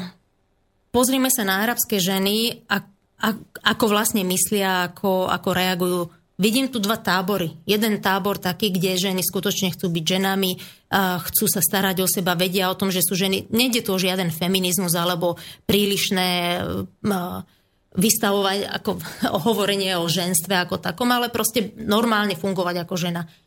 A, a robiť teda kroky na to, keď, keď cítia, že je na nich tlak, že sú sexuálne obťažované, viť e, Egypt alebo viť Kolín teraz, áno a v, ale aj tam nehovoríme o muslimkách. No a potom zase je druhý tábor žien arabských, ktoré sú spokojné s tým, čo majú. Ktoré sú spokojné s tým, že sa zahalujú. Ktoré nachádzajú dokonca, uh, dokonca uh, podporu v tom, vidia v tom dôvod, prečo sa majú zahalovať, pretože si myslia, že to rieši ich problém. A skutočne veľmi veľa žien si to myslí, že, že je to veľmi dobré sa zahalovať. A práve tieto ženy sú ochotné akceptovať aj to, čo je nastolené si zober, že tie ženy v tom vyrástli. Vyrástli v nejakom konkrétnom prostredí. Väčšinou vyrástli v nejakom vidieckom prostredí. Mnohé napríklad v Jemene sú ešte dodnes negramotné. Áno. Tým pádom je nám aj pomerne ťažko preniknúť do mysle takého človeka, aj takejto ženy, ktorá, ktorá má ten, ten obzor veľmi úzky. A teraz, teraz vieme, vieme mi vôbec pochopiť, že ako táto žena myslí? Že ona myslí iba tým, čo videla v rámci tej svojej rodiny?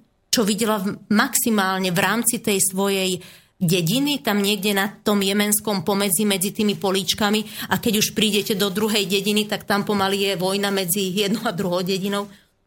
Uh, no a táto žena nejakým spôsobom žije, je vyslovene žije v uzavretej komunite, uzavretej spoločnosti. Ona nemá šancu vidieť niečo iné, ak tá informácia zvonka nejakým spôsobom k nej neprenikne.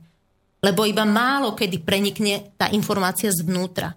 To znamená, že ona žije svojej uzavretej bubline. A s tým pemzom informácií, ktoré má. A keďže ich má veľmi málo, tak s tým aj operuje.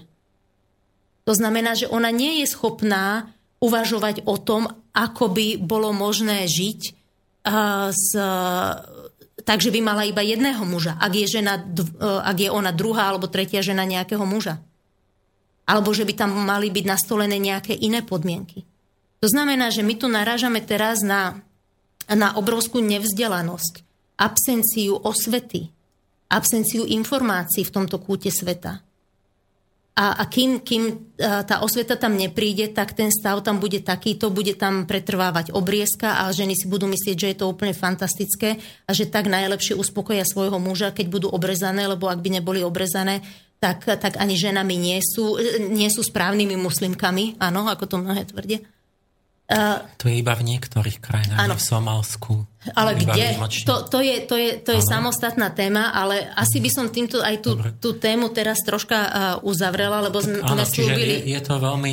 To vidíme len z toho, že ak to je náročná otázka, to, čo sa ja pýtam, že to ani nie je otázka, že dáme demokraticky hlasovať, pretože vlastne ten, ten človek, povedzme, ani nie je informovaný, alebo nevie, z čoho by si mal vybrať treba osvetu, ale tú osvetu zase, keď niekto príde s nejakou ideológiou, tak stále je tam tá veľká otázka, že čo je vlastne dobre pre človeka, čo je prirodzené, čo je plodné kultúrne, že ani tých ľudí samých samotných, keď sú vlastne tak kultúrne v tej bubline sa nemôžeme pýtať. Ja A ani na tých nejakých ideológov sa nemôžeme veľmi spoliehať, čo chodia s nejakými doktrinami, takže na toto by som teda, Emil, skočím ti do toho zareagovala tým, že, eh, že pekný príklad toho je jedna štúdia, ktorú urobili emirátske študentky ohľadne obriezky a teraz, teraz, a teraz bavíme sa o Emirátoch, ktoré sú relatívne, relatívne uh, liberálne, relatívne otvorené, je tam ten prístup informácií, aj samozrejme aj v Emirátoch funguje cenzúra, nedajú sa tam otvoriť eh, niektoré stránky, čo som bola aj ja svetkom, ale majú väčšinou prístup k sociálnym sieťam a teda k internetu ako takému. Keď porovnávame napríklad tieto, tieto ženy s tými jemenskými ženami.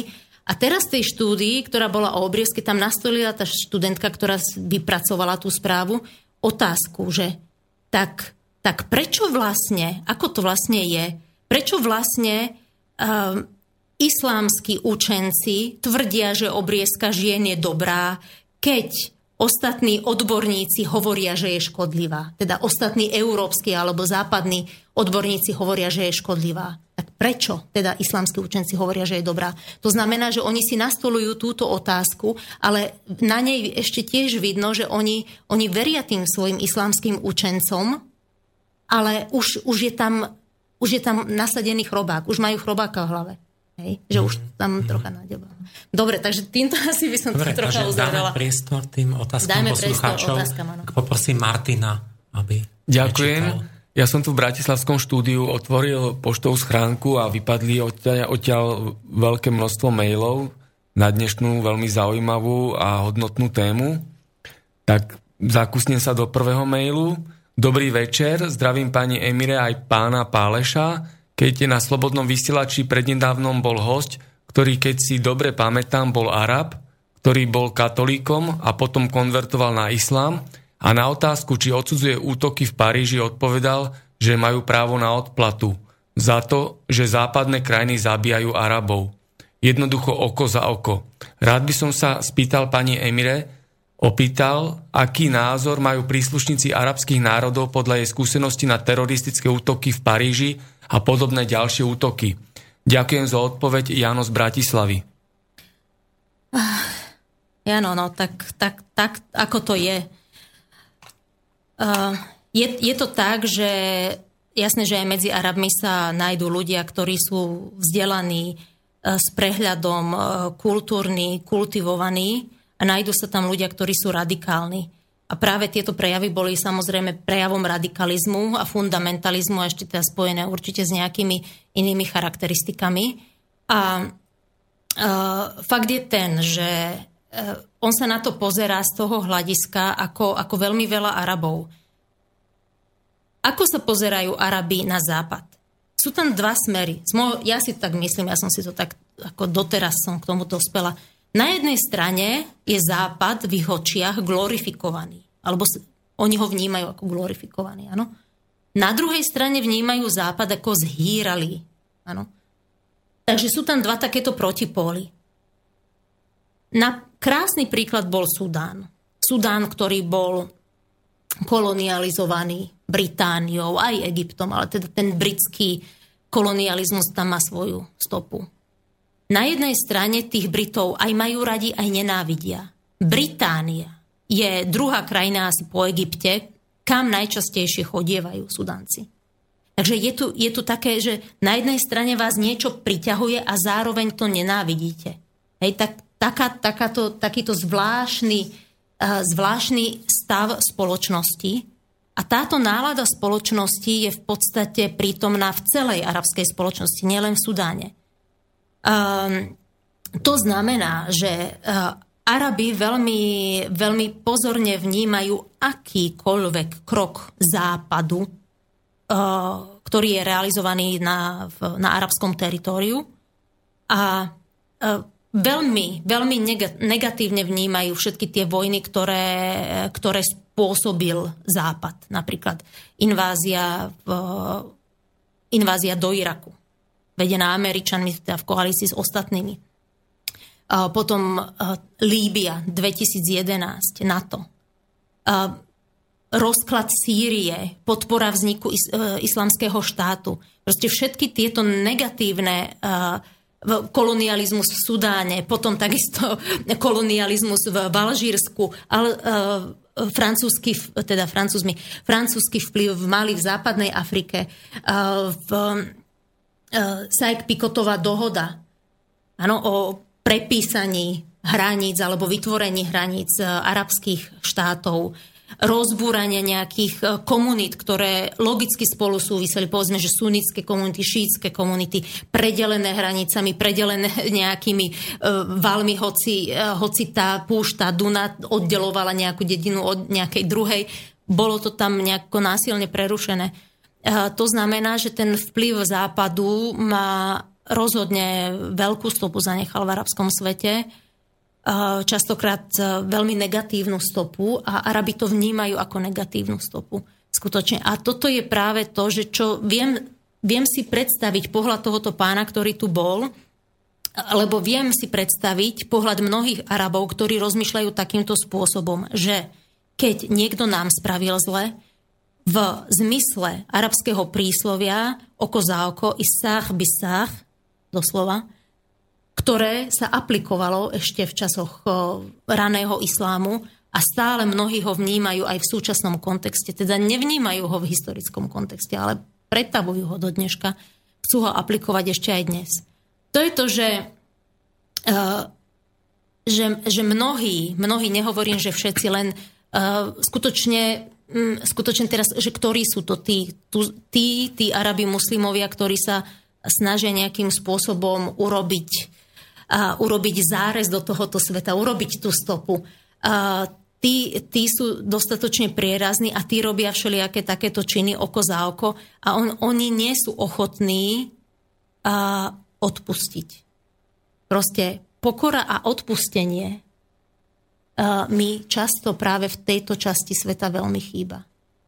Môžem to dokumentovať jedným, jedným príkladom. Bolo to tiež teda v Sudáne, lebo teraz to tak rezonuje posledná štácia. Bola som u, u predsedu, predsedu Islamskej rady, teda u jedného muftího, ktorý vydáva fatwy. A bola som za ním uh, popýtať sa na jednu fatvu, pretože, pretože udial sa jeden konkrétny príklad. Uh, novinár v Sudáne hovoril v televízii, bavili sa tam na rôzne témy a on začrel dokonca do takej témy, ktorá je v Sudáne tabu a to je Izrael. Existencia štátu Izrael. A on hovorí, že dobre, no ale tak teda, keď chceme niečo zlepšiť zo, vo vzťahu s nejakými krajinami sveta, tak by sme mali aj prehodnotiť vzťahy s Izraelom. Na margo tejto relácie na druhý deň zrazu bola vydaná fatwa. Táto fatva nebola vydaná vládnou inštitúciou, pretože v Sudáne existuje aj vládna inštitúcia vydávajúca fatvy, ktoré sú, um, ktoré sú v súlade s nejakou politikou, alebo tak proste, že sa dohodnú uh, vládna zložka a táto religiózna zložka, ale to je rada, ktorá, ktorá na základe vlastného uváženia si myslí, že teda bolo by vhodné reagovať na tú situáciu a vydať nejakú konkrétnu fatvu. A oni ju, oni ju vydali, vydali takže je, je vlastne ako keby tabu hovoriť o normalizácii vzťahov s Izraelom. V tomto zmysle. A ja som sa, ho, ja som sa spýtala tohoto muftího, že, že teda, že dokedy, dokedy chce, chcú Arabi, alebo teda dokedy chcú muslimovia bojovať s, s, so Židmi, že že či nevidí, že, že je to ako keby väčší boj, kto z koho a, a že či proste stále chcú žiť v tom stave vojny. A že či by nebolo na čím, aby, aby jedna strana konečne ustúpila a povedala prepáčte. Alebo ja s týmto končím. Alebo e, nejakým spôsobom ukázala, podala ruku. A ten mufty mi hovorí, že no tak ako takto určite nie. A určite to nebudeme my, ktorí prídu s návrhom, že chceme normalizovať tie vzťahy s Izraelom. Keď chce Izrael, tak môže prísť on s, s týmto návrhom, ale my nikdy nič nebudeme iniciovať. A ja som znova, ešte mi nedalo, tak hovorím, dobre, ale teda uh, nechcete vy urobiť nejaký krok dopredu, aby ste aby ste vy boli práve tým, stáli na piedestáli, že vy ste prišli s mierom? Nie to, keď už, tak to musí byť tá druhá strana. Jednoducho, e, z toho mi vyplynulo, že minimálne táto osoba, ktorá vydáva fatvy, ktorá má vplyv na spoločenský život v Sudáne, tak uh, nie je ochotná robiť kompromisy. Takže toto, toto na Margo aj, aj pre pána Jana z, z Bratislavy, ktorý mal túto otázku. Ešte by som možno dodala, že e, sú rôzne interpretácie v, aj náboženských textov a je to mimoriadne individuálne, ako sa každý vykladač alebo každý ten, ktorý sa hodnotí za to, že on je ten správny muslim, postaví k výkladu nejakého konkrétneho verša, či už z Koránu alebo z hadíthov, teda sunny, to sú skutky a príbehy Muhammada, ktoré síce teda vznikli o, o dosť neskôr po jeho smrti. Takže asi toto k tejto otázke. Tá otázka smerovala, myslím, k tomu, že či sa dá nejak povedať, že čo prevládá v tej nálade, že či je to tak, ako nás ubezpečujú mnohí ľudia, ako tu Halík, Páter a takto, že, že teda prevláda ten, ten ten názor, že odsudzujú ten terorizmus väčšina a že tí radikáli sú teda iba v menšine, lebo ten radikalizmus je vlastne v tom, že sa cíti ten radikál opravnený a to je ten terorizmus, že zabijem ľubovoľného iného človeka, ktorý možno individuálne nie je na vine, ale pretože je to žid v Holandsku, tak ho zabijem za to, že v Izraeli vlastne je konflikt a on je tiež žid. A že či, podľa mňa tá otázka k tomu smerovala, že že či to tá krajina ako tak celok, či prevláda to, že tiež to odsudzujú, ako že by nemali byť tieto teroristické útoky, alebo či to schvalujú, že, že majú právo na tú pomstu. väčšina tých ľudí je skôr, skôr menej vzdelaných alebo nemajú prístup k iným informáciám. To znamená, že mnohí si ani na to názor nerobia. Samozrejme, že aj tí ľudia, s ktorými som prichádzala do styku, boli to, boli to rôzni ľudia a dokonca aj ľudia z takých elity alebo z vysoko postavení, tak niektorí mali pomerne, pomerne tak na môj, z môjho pohľadu aj, aj radikálne názory. Niektorí zasa, niektorí zasa práve, že veľmi kultivované. Pokiaľ ide o, o to obyvateľstvo, tak väčšina ľudí chce mier. Aj tí Arabi chcú mier, keď hovorím o tomto arabskom svete.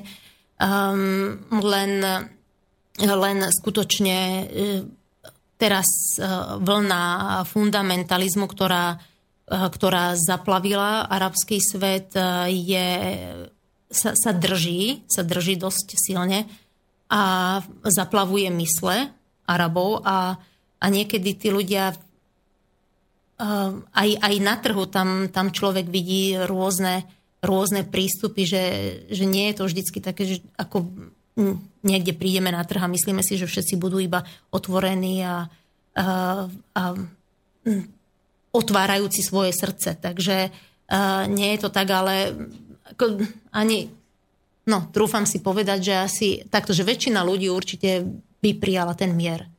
Druhá vec je tá, väčšina, väčšina Arabov by prijala mier, iste. A, a je istá časť, ktorá je sa dokáže zradikalizovať. Že je tam taká väčšia tendencia k radikalizmu, ale to vlastne spôsobuje celé to prostredie, v ktorom, v ktorom tí ľudia žijú. No, že nás asi teraz zaujíma ľudí tá otázka, že, že či to je naozaj že nejaká okrajová menšina, alebo že čo hovoria na to tie mienkotvorné autority, lebo napríklad tam jedno video som videl, že v Pražskej mešite keď prišiel niekto ako tajne, že on je ako si naraba, že chce prestúpiť na islam, tak ho pustili, on tajne natáčal a natočil napríklad, že ten ich, um, no... Nejaký do, imám, povedzme, alebo nejaký... Asi imám je ten, ktorý áno, má imám. kázanie. Áno, imám, tak, hej. že hovoril, že, on, že západňari to nazývajú terorizmom, ale že to nie je terorizmus, pretože to je boj za slobodu, ktorý je oprávnený. A že Čo keď, konkrétne? Uh, čo je boj to, za to, to neviem, len to, takto to hovoril, že to, čo my nazývame terorizmom, že to je vlastne boj za slobodu, na ktoré oni majú právo, moslimovia, a že my, keď bojujeme niekde, tak že my to vždy nazývame bojom za slobodu a nikdy to u seba nenazývame terorizmom. Že z toho vlastne ako vyplynulo, že...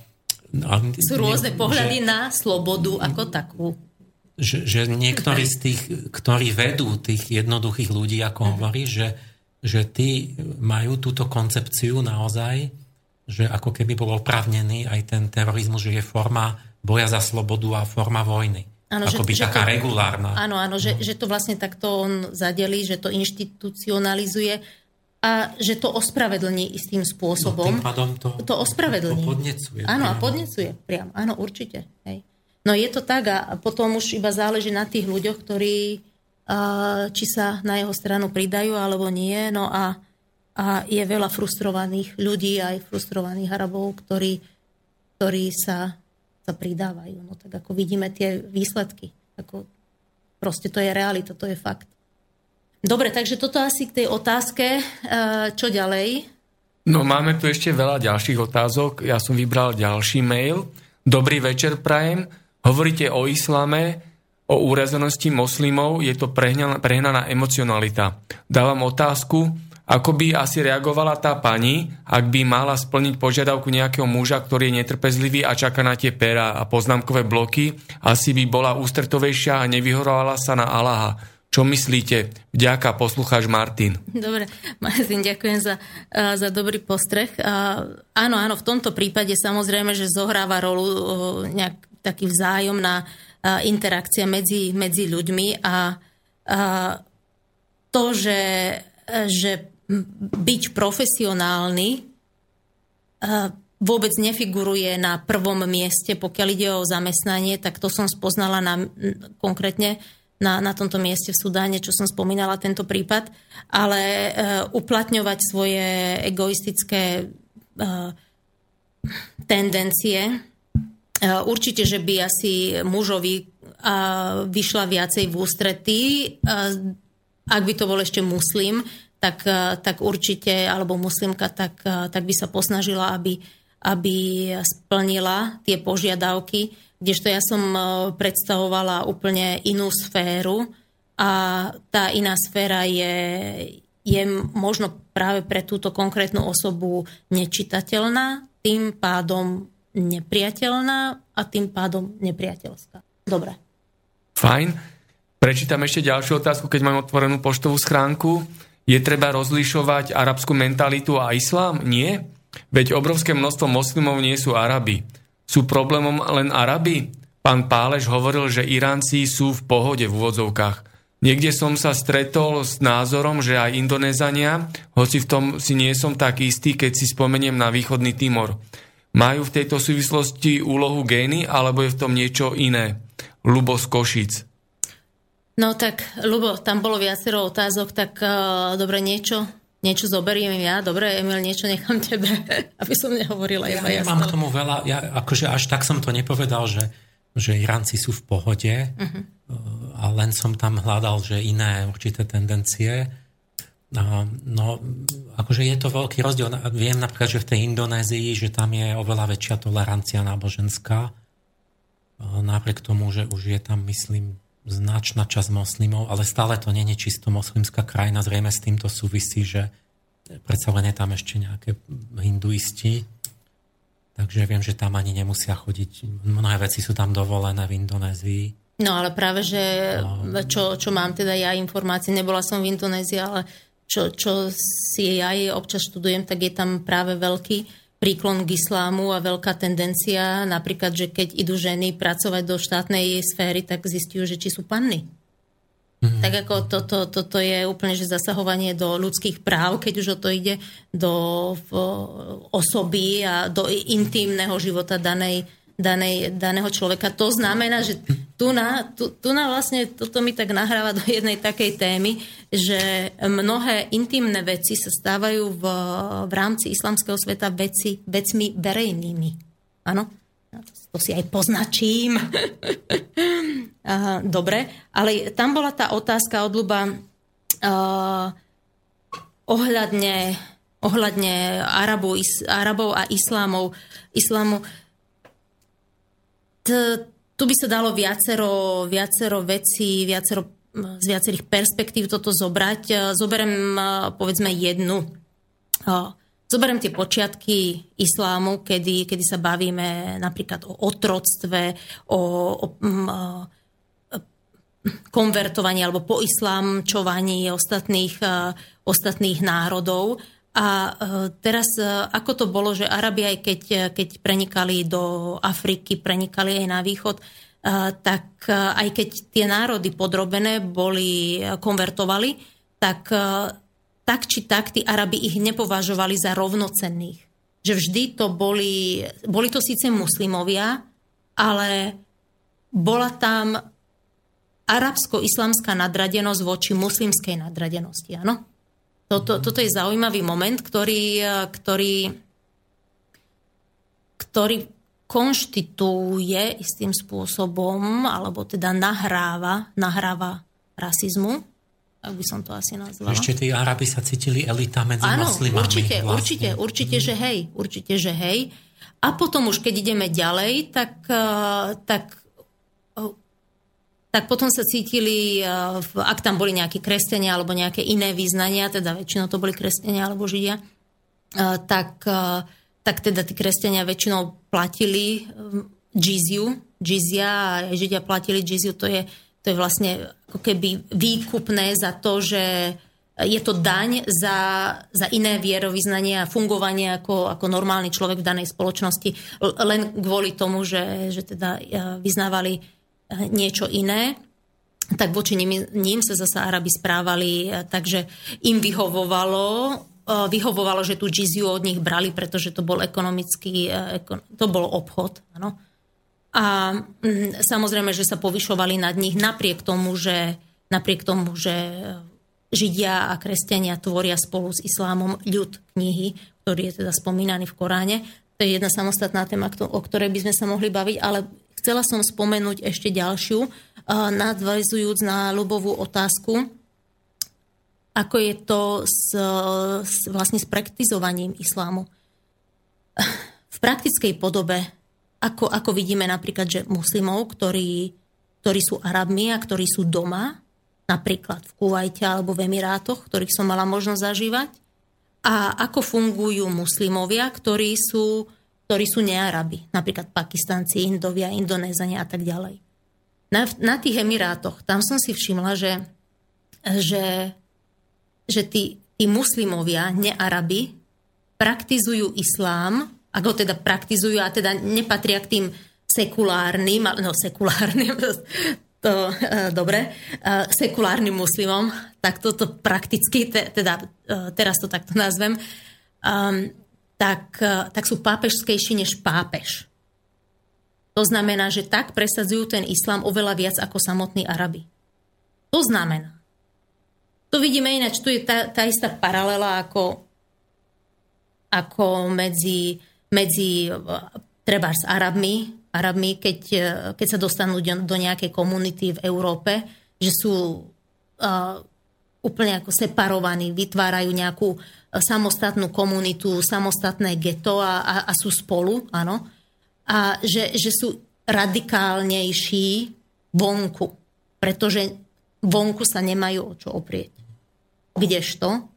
Kdežto napríklad, keď to porovnávame s týmito nearabskými muslimami, tak oni tiež chcú dospieť ako keby k tomu na ten, na ten piedestál arab, muslimskej svetosti, ktorý je však dosiahnutelný cez arabčinu. Ako jazyk, ako nositeľ práve tej svetosti islamu.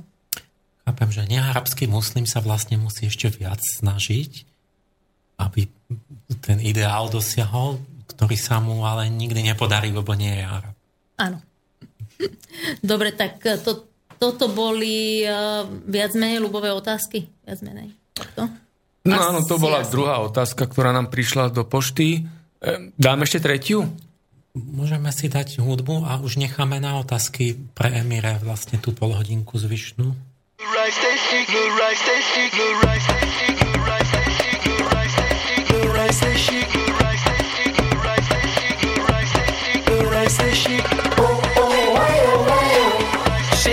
تقدرش شي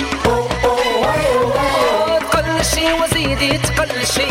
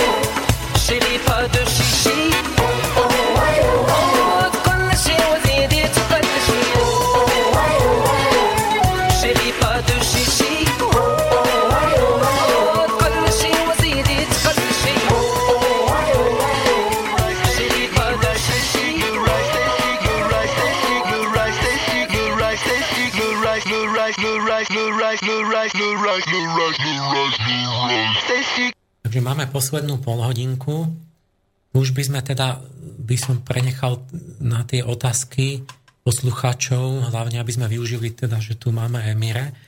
A môžeme aj, ak sa niekto odváži zavolať, ale len s múdrou otázkou, e, tak na číslo 0944 462 052 a zdvihneme telefón. Takže Martina, poprosím. Ďalšiu tak, otázku. Máme tu ďalšiu otázku od Juraja. Dobrý deň, chcel by som sa opýtať, či máte skúsenosť, že migranti sú umyselne zavádzaní, že v Európe dostanú zadarmo byty, domy a tak ďalej a tak ďalej, každý mesiac stovky eur a bezpracne všetko toto, iné materiálne vymožiteľnosti ďalšie. Ďakujem za odpoveď. S pozdravom Juraj. Na jednej strane, Juraj, uh, sú, sú zavádzaní, pretože sú tam organizovaní prevádzači, a, ktorí, ktorým sa prevádzactvo stalo biznisom, prevádzactvo uh, migrantov, alebo teda aj, aj niektorých utečencov do Európy stalo biznisom.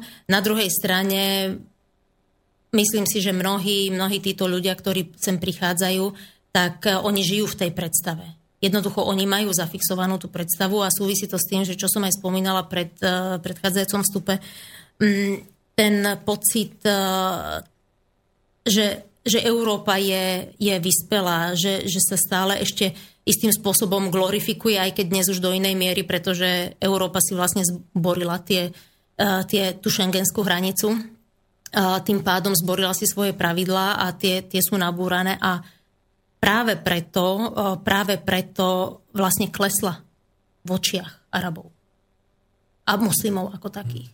Pretože nedodržiava svoje vlastné pravidlá. A keď niekto nedodržiava pravidlá, tak potom jeho pravidla nie sú, ani, ani iné pravidlá už nie sú rešpektované. Dobre, ale teda vrátim sa ešte k tomu, k tej, k tej otázke. Skutočne veľmi, veľmi veľa ľudí, ktorí prichádzajú do Európy, majú úplne, úplne skreslené predstavy o tom, ako to v Európe vyzerá. Znova narazím na tú zodpovednosť, individuálnu zodpovednosť, ktorú každý musí prejaviť, keď, keď chce fungovať v Európe. To, ako ty si zarábaš na seba, vy si zarábate na seba. Viete, že vy sú, tvoríte súčasť rodiny, ale podporujete ju tým, že teda nejakým spôsobom do nej prispievate alebo vnášate tam niečo iné, starostlivosť o dieťa v, nejakej, v nejakom období života a tak. Predstava tej, tej, toho sociálneho charakteru Európy je, je u Arabov živená. A tým pádom, že veľmi veľa Arabov a mnoho afrických národov nemalo šancu vzhľadom na ten eh, reštriktívny systém víz, samozrejme, alebo teda vízovej politiky, Eh, Európskej únie, alebo teda predtým aj európskych krajín, eh, nemali šancu navštíviť tú Európu, ani na to nemali, ani o tom neuvažovali, keď už teda toto spomíname. Tým pádom oni nemali šancu poznať, ako to v reáli vyzerá. To znamená, že tie pekné obrázky, tie pekné fotografie, ktoré dostávajú, tak tie iba podporujú ich, eh, ich predstavu o rajskosti Európy. A ešte keď vidia vidia krásnu prírodu, tak skutočne ten obraz začína byť nejaký dokonalý. A keď potom prídu na miesto a zistia, že, že musia sa oni nejako, nejako zapojiť do toho života a že, a že nič im nespadne len tak uh, do ruky, tak, tak vtedy, vtedy sú mnohí sklamaní a mnohí odchádzajú, ako som spomínala, aj tých Iračanov. Môžem k tomu ešte došla hneď spätná väzba. Ďakujem za reláciu a dávam doplňujúcu otázku. Sú ochotní moslimovia utečenci prispôsobiť sa našej kultúre, európskym hodnotám alebo ju aspoň tolerovať? S úctou Martin. Uh, Martin, áno, dobrá otázka. Teraz práve zohľadňujúce s aktuálnu situáciu. Niektorí Arabi áno, niektorí Arabi nie. Asi, asi takto, mala by som to troška rozviesť. Ja poviem príklad jedného, jedného kamaráta, tiež, tiež poviem teraz Sudán. Sudán, ako som spomínala, mnohí ľudia uh, glorifikovali Britániu a vycestovali do tej Británie, lebo chceli študovať v Británii, chceli robiť biznis v Británii. A tento môj kamarát, ktorý je jeden z uh, naj, najznámejších politikov sudánskych, tak uh, on, on mi hovoril, že vieš, že častokrát navštevujem Britániu a a všimol som si, že tie sudánske rodiny, ktoré, ktoré sú tam, tak vždycky sa stretávame iba sudánske rodiny so sudáncami. Že dokonca sa nestretávajú ani sudánci s ostatnými Arabmi. Hej? A ešte menej sa stretávajú s hostiteľmi danej krajiny.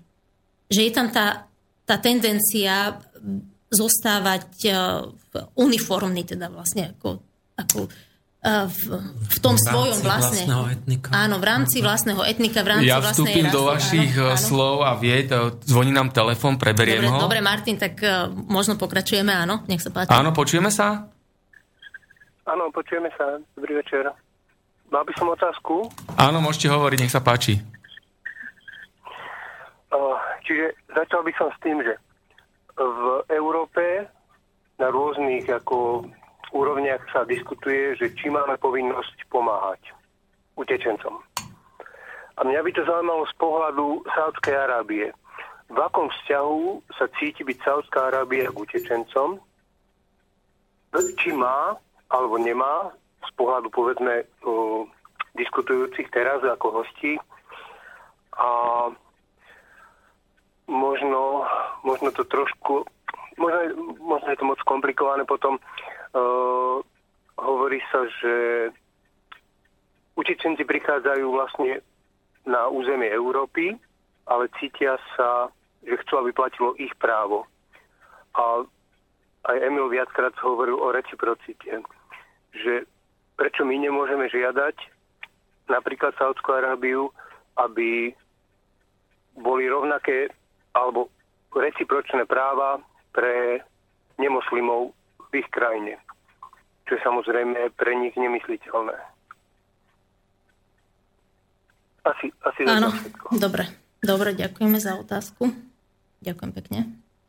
Takže dám si dole sluchatka a budem sa snažiť odpovedať. Takže prvá časť otázky, uh, aký je postoj Saudskej Arábie k utečencom, budem to brať teda z tých informácií, ktoré, uh, ktoré mám k dispozícii. Saudská Arábia nezobrala žiadneho utečenca. Viackrát sa ma pýtali, pýtali poslucháči, čitatelia na besedách, prečo, prečo vedie to arabská krajina, má, má zdroje na to. Podľa mňa dôvod je jeden, jeden taký základný. Ak by niekoho zobrali, tak, e, tak dôjde, je tam väčšia šanca, aby tam ľudia, ktorí, ktorí prídu z iného prostredia, či už sú to aj z Araby, zo Sýrie, alebo no vlastne iba zo Sýrie, keď, keď by sme sa mali baviť o tých typických utečencoch. Takže títo ľudia tam nabúrajú štruktúru toho systému. A práve to je to, čoho sa sunnická, alebo prevažne sunnická Saudská Arábia obáva. Veď vidíme to, že sa obáva aj vlastných ľudí, ktorí sú takisto muslimovia, iba že sú šíiti, ktorí žijú na východe Saudskej Arábie a aké politiky a aké represálie v podstate voči ním robí. A teraz si zoberte, že do takéhoto systému, že by nabrali viacero utečencov, ktorí pochádzajú z krajiny, ktorá dodnes je sekulárna. Sekulárni ľudia, ktorí prichádzajú s nejakými novými myšlienkami, určite preto, že sú ďalej. Sirčania sú jednoducho vývojom, ja to tak vidím, sú vývojom ďalej ako saudskí Arabi a oni by potom nabúrali ten systém a to je to, čoho sa Saudská Arábia obáva. Preto je pre ňu oveľa jednoduchšie radšej nikoho nebrať. Preto je pre ňu oveľa jednoduchšie ponúknuť peniaze a zafinancovať mešity niekde po, po Európe, pretože e, týmto spôsobom si prilákajú svojich e, podporovateľov. Takže toto je tá jedna uh, stránka veci k utečencom a potom, že prečo, prečo Saudská Arábia nedá dostatočný priestor iným národom, ktorí žijú na, na území Saudskej Arábie. Takže tiež nadvezujem na tie veci, ktoré sme si spovedali, teraz to bude teda troška konkrétnejšie. Hovoríme tu o vzťahu niektorých teda náboženstva k ostatným náboženstvám ľudia, ktorí pracujú na území Saudskej Arábie, nie sú iba muslimovia, ale sú to ľudia, ktorí pochádzajú z iných kultúrnych zón, vrátane povedzme kresťanskej alebo väčšinovo kresťanskej Európy, aj keď dnes už tiež by som to asi nechcela celkom takto generalizovať, ale v podstate, že sú, to, sú tu židovsko-kresťanské princípy uplatňované. A ako nositeľ posvetnosti islámu, v ktorom žijú. Ne, sa povyšujú nad iné náboženstvo. Ďalej, znova sme spomínali, ak aj sú muslimovia, napríklad Indovia, Pakistánci, Bangladešania, Indonézania a tak ďalej, ale nie sú Arabmi. To znamená, že je tu zase ďalší dôvod na povyšovanie sa. Teda v rámci, v rámci toho, čo sa dokáže vygenerovať v rámci nejakých uh, Um, elít, ktoré majú svoju predstavu o, o čistote islámu a, o hierarchii, hierarchii v rámci islámu. Um, ešte mám k tomu poznámku. Uh, takisto my sa bavíme v podstate stále o tej istej téme. My sa bavíme o vzťahu človeka k človeku a teraz cez rôzne, rôzne perspektívy, či to je náboženská alebo, alebo rasová alebo etnická. Takže v podstate hovoríme stále o tom istom a, a znova sa vrátim k, k tejto Saudská Arábia a vzťah e, k ostatným. Ten vývoj v Saudskej Arábii existuje v rámci, v rámci nejakej tej bubliny, v ktorej Saudskí Arabi fungujú. Sú obklopení svojim náboženstvom. Náboženstvo, ktoré, ktoré, charakteriz, ktoré je životným štýlom. Islám už tu nie je iba náboženstvo z môjho pohľadu, ale je to ideológia. Je to ideológia, je to spôsob života, je to životný štýl, je to v podstate civilizácia.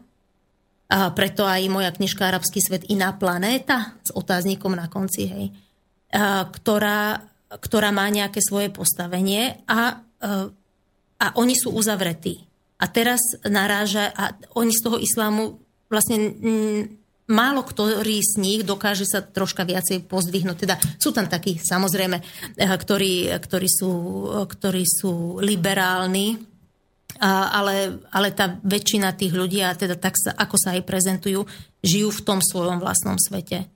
A to znamená, že dávajú veľmi malý priestor nejakej inovácii, nejakému inému názoru preto, preto oni ani, tam, tam tá komunikácia, aj keď sa bavíme o utečencoch, je diametrálne odlišná od tých predstav, ktoré, ktoré by povedzme spravili nejakí ľudia v Európe, tí eh, humanitní alebo príliš charita, alebo charitatívni, alebo niekedy až eh, títo pracovníci, ktorí, eh, ktorí to berú vyslovene z ľudského hľadiska, kdežto tá, tá Saudská Arábia, ona by to, jej predstaviteľa tiež museli, museli sa na to pozrieť aj z ľudského hľadiska, ktoré, eh, ktoré možno nie je do takej miery eh, prvoradé u nich ako to, ako to náboženstvo, ktoré, alebo ten smer náboženský, ktorý, ktorý je dominantný v tejto krajine dvoch svetín. Asi tak. Dobre. Máme posledných 10 minút, využijeme ešte nejaké otázočky. No viac menej tu máme také konštatujúce komentáre a názory ako otázky.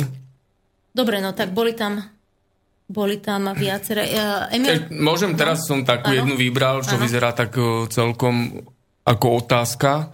Dobrý deň. Keď už hovoríme o tom, že niektorí moslimovia nazývajú terorizmus bojom za slobodu, dovolil by som si Emilovi pripomenúť, že používajú presne ten istý jazyk, ako používame my. Vojnu v Iraku nazýva americký Pentagon operácia Iracká sloboda. Neviem o tom, že by za niek- sa niektorý zo západných politikov oficiálne ospravedlnil za inváziu do Iraku. My, ktorí žijeme na západe, ako keby sme ignorovali obrovský počet civilných obetí, ktoré mala vojna v Iraku. Existuje viacero odhadov, v priemere sa pohybujú okolo 100 tisíc. Americká armáda pritom dodnes odmieta zverejniť presný počet, asi sa za to hambí. Málo sa, ho, málo sa hovorí o dôsledkoch ochudobneného uránu, ktorý americká armáda použila v operáciách v Iraku. Nemecký profesor Horst Gunther radioaktívne vzorky z Iraku doviezol do Nemecka na analýzu. Existuje o tom dokumentárny film, ktorý je voľne dostupný, ho, odporúčam ho pozrieť.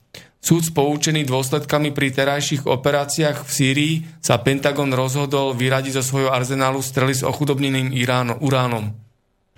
Otázku zaslal Jan. Alebo komentár takýto. Hm. Áno, áno. Tak áno, je, je to, samozrejme, je to pravda, že, a my sme si to spomenuli, že boli to západné veľmoci alebo západné štáty, ktoré urobili uh, výrazné zásahy do, do života arabských krajín a stále aj robia. A to, čo sa deje dnes, tá migrácia, nemôžeme si myslieť, že to, to vzniknulo len tak. Je to, je to jednoducho dôsledok týchto politík západu, takisto je to aj dôsledok kolonializmu západu.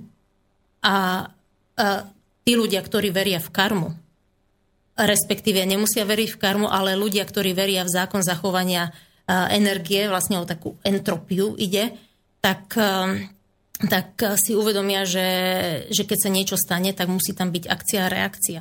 Na každú akciu je reakcia.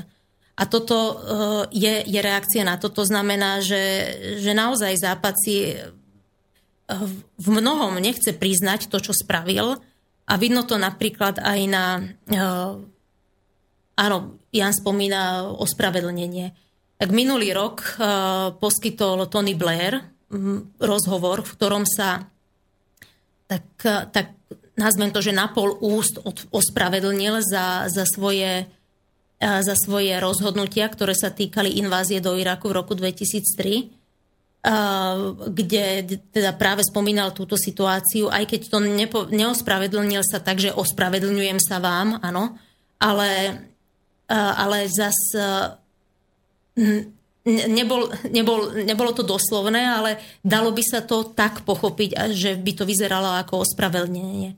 Takže e, určite na jeho strane sú tam, sú tam pochybnosti a keď to už aj takto verejne E, verejne sprístupnil. To znamená, že, si, že už, e, už dáva sa najavo, že, že niekto, minimálne niektorí predstavitelia majú, nazvem to ten chochmez a vedia prísť, e, vedia vysť s tou svojou kožou na trh, čo, čo, nebol, čo nie je prípad za Georgia Busha, pretože ten sa za Irak neospravedlnil.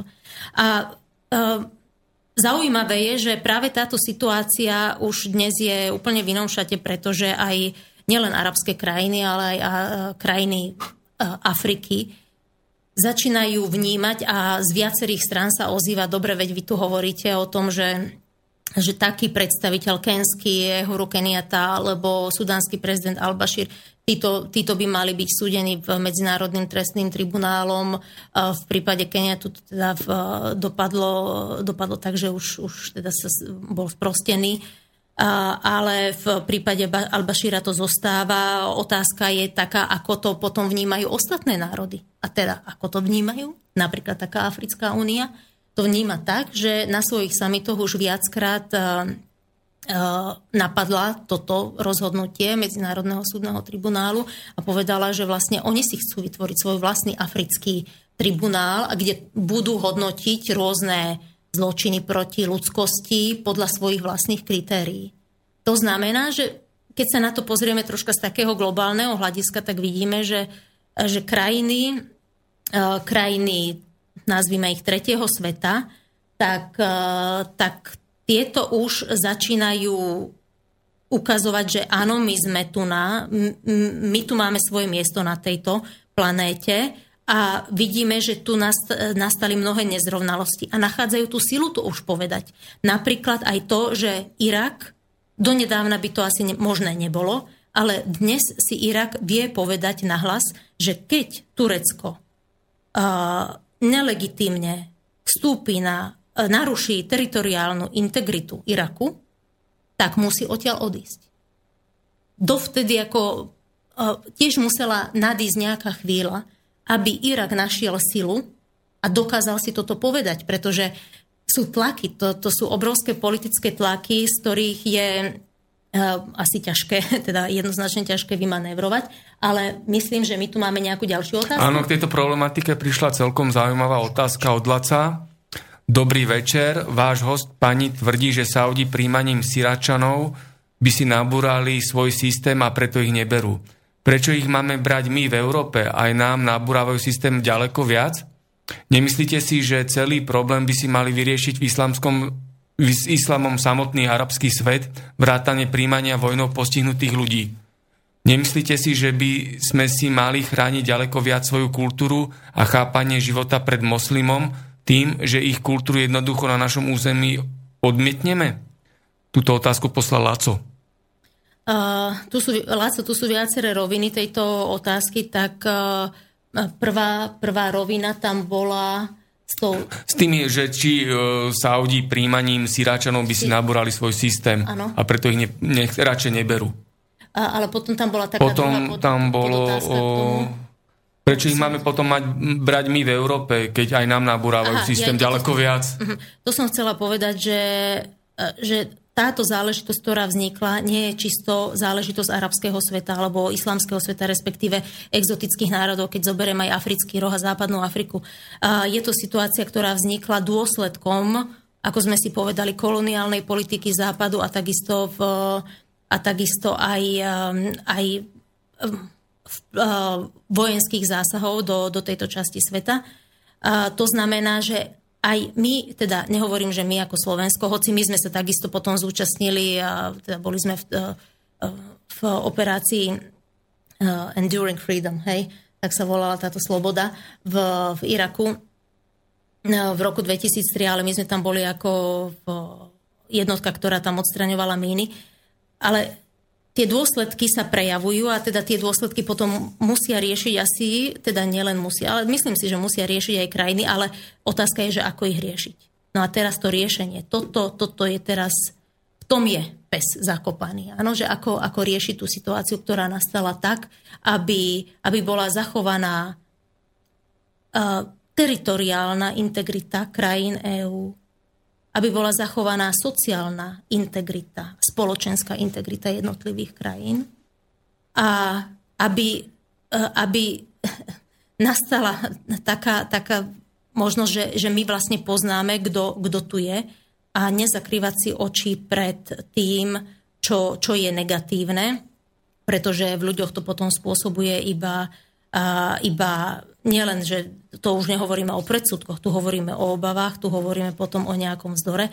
Takže tuto, toto je tá situácia, ktorú, ktorú treba uh, vyriešiť a, a, na, na vysokých úrovniach. Pekne, že keby my sme našu kultúru brali vážne, tak aj oni by si nás vážili. Áno, presne viac. to je o tých pravidlách, áno. Čiže ja, moja, môj postoj je pomáhať, aj keď nepomáha niekto iný ale e, pomoc je niečo, to by sme museli robiť niečo úplne iné, keby sme chceli pomáhať.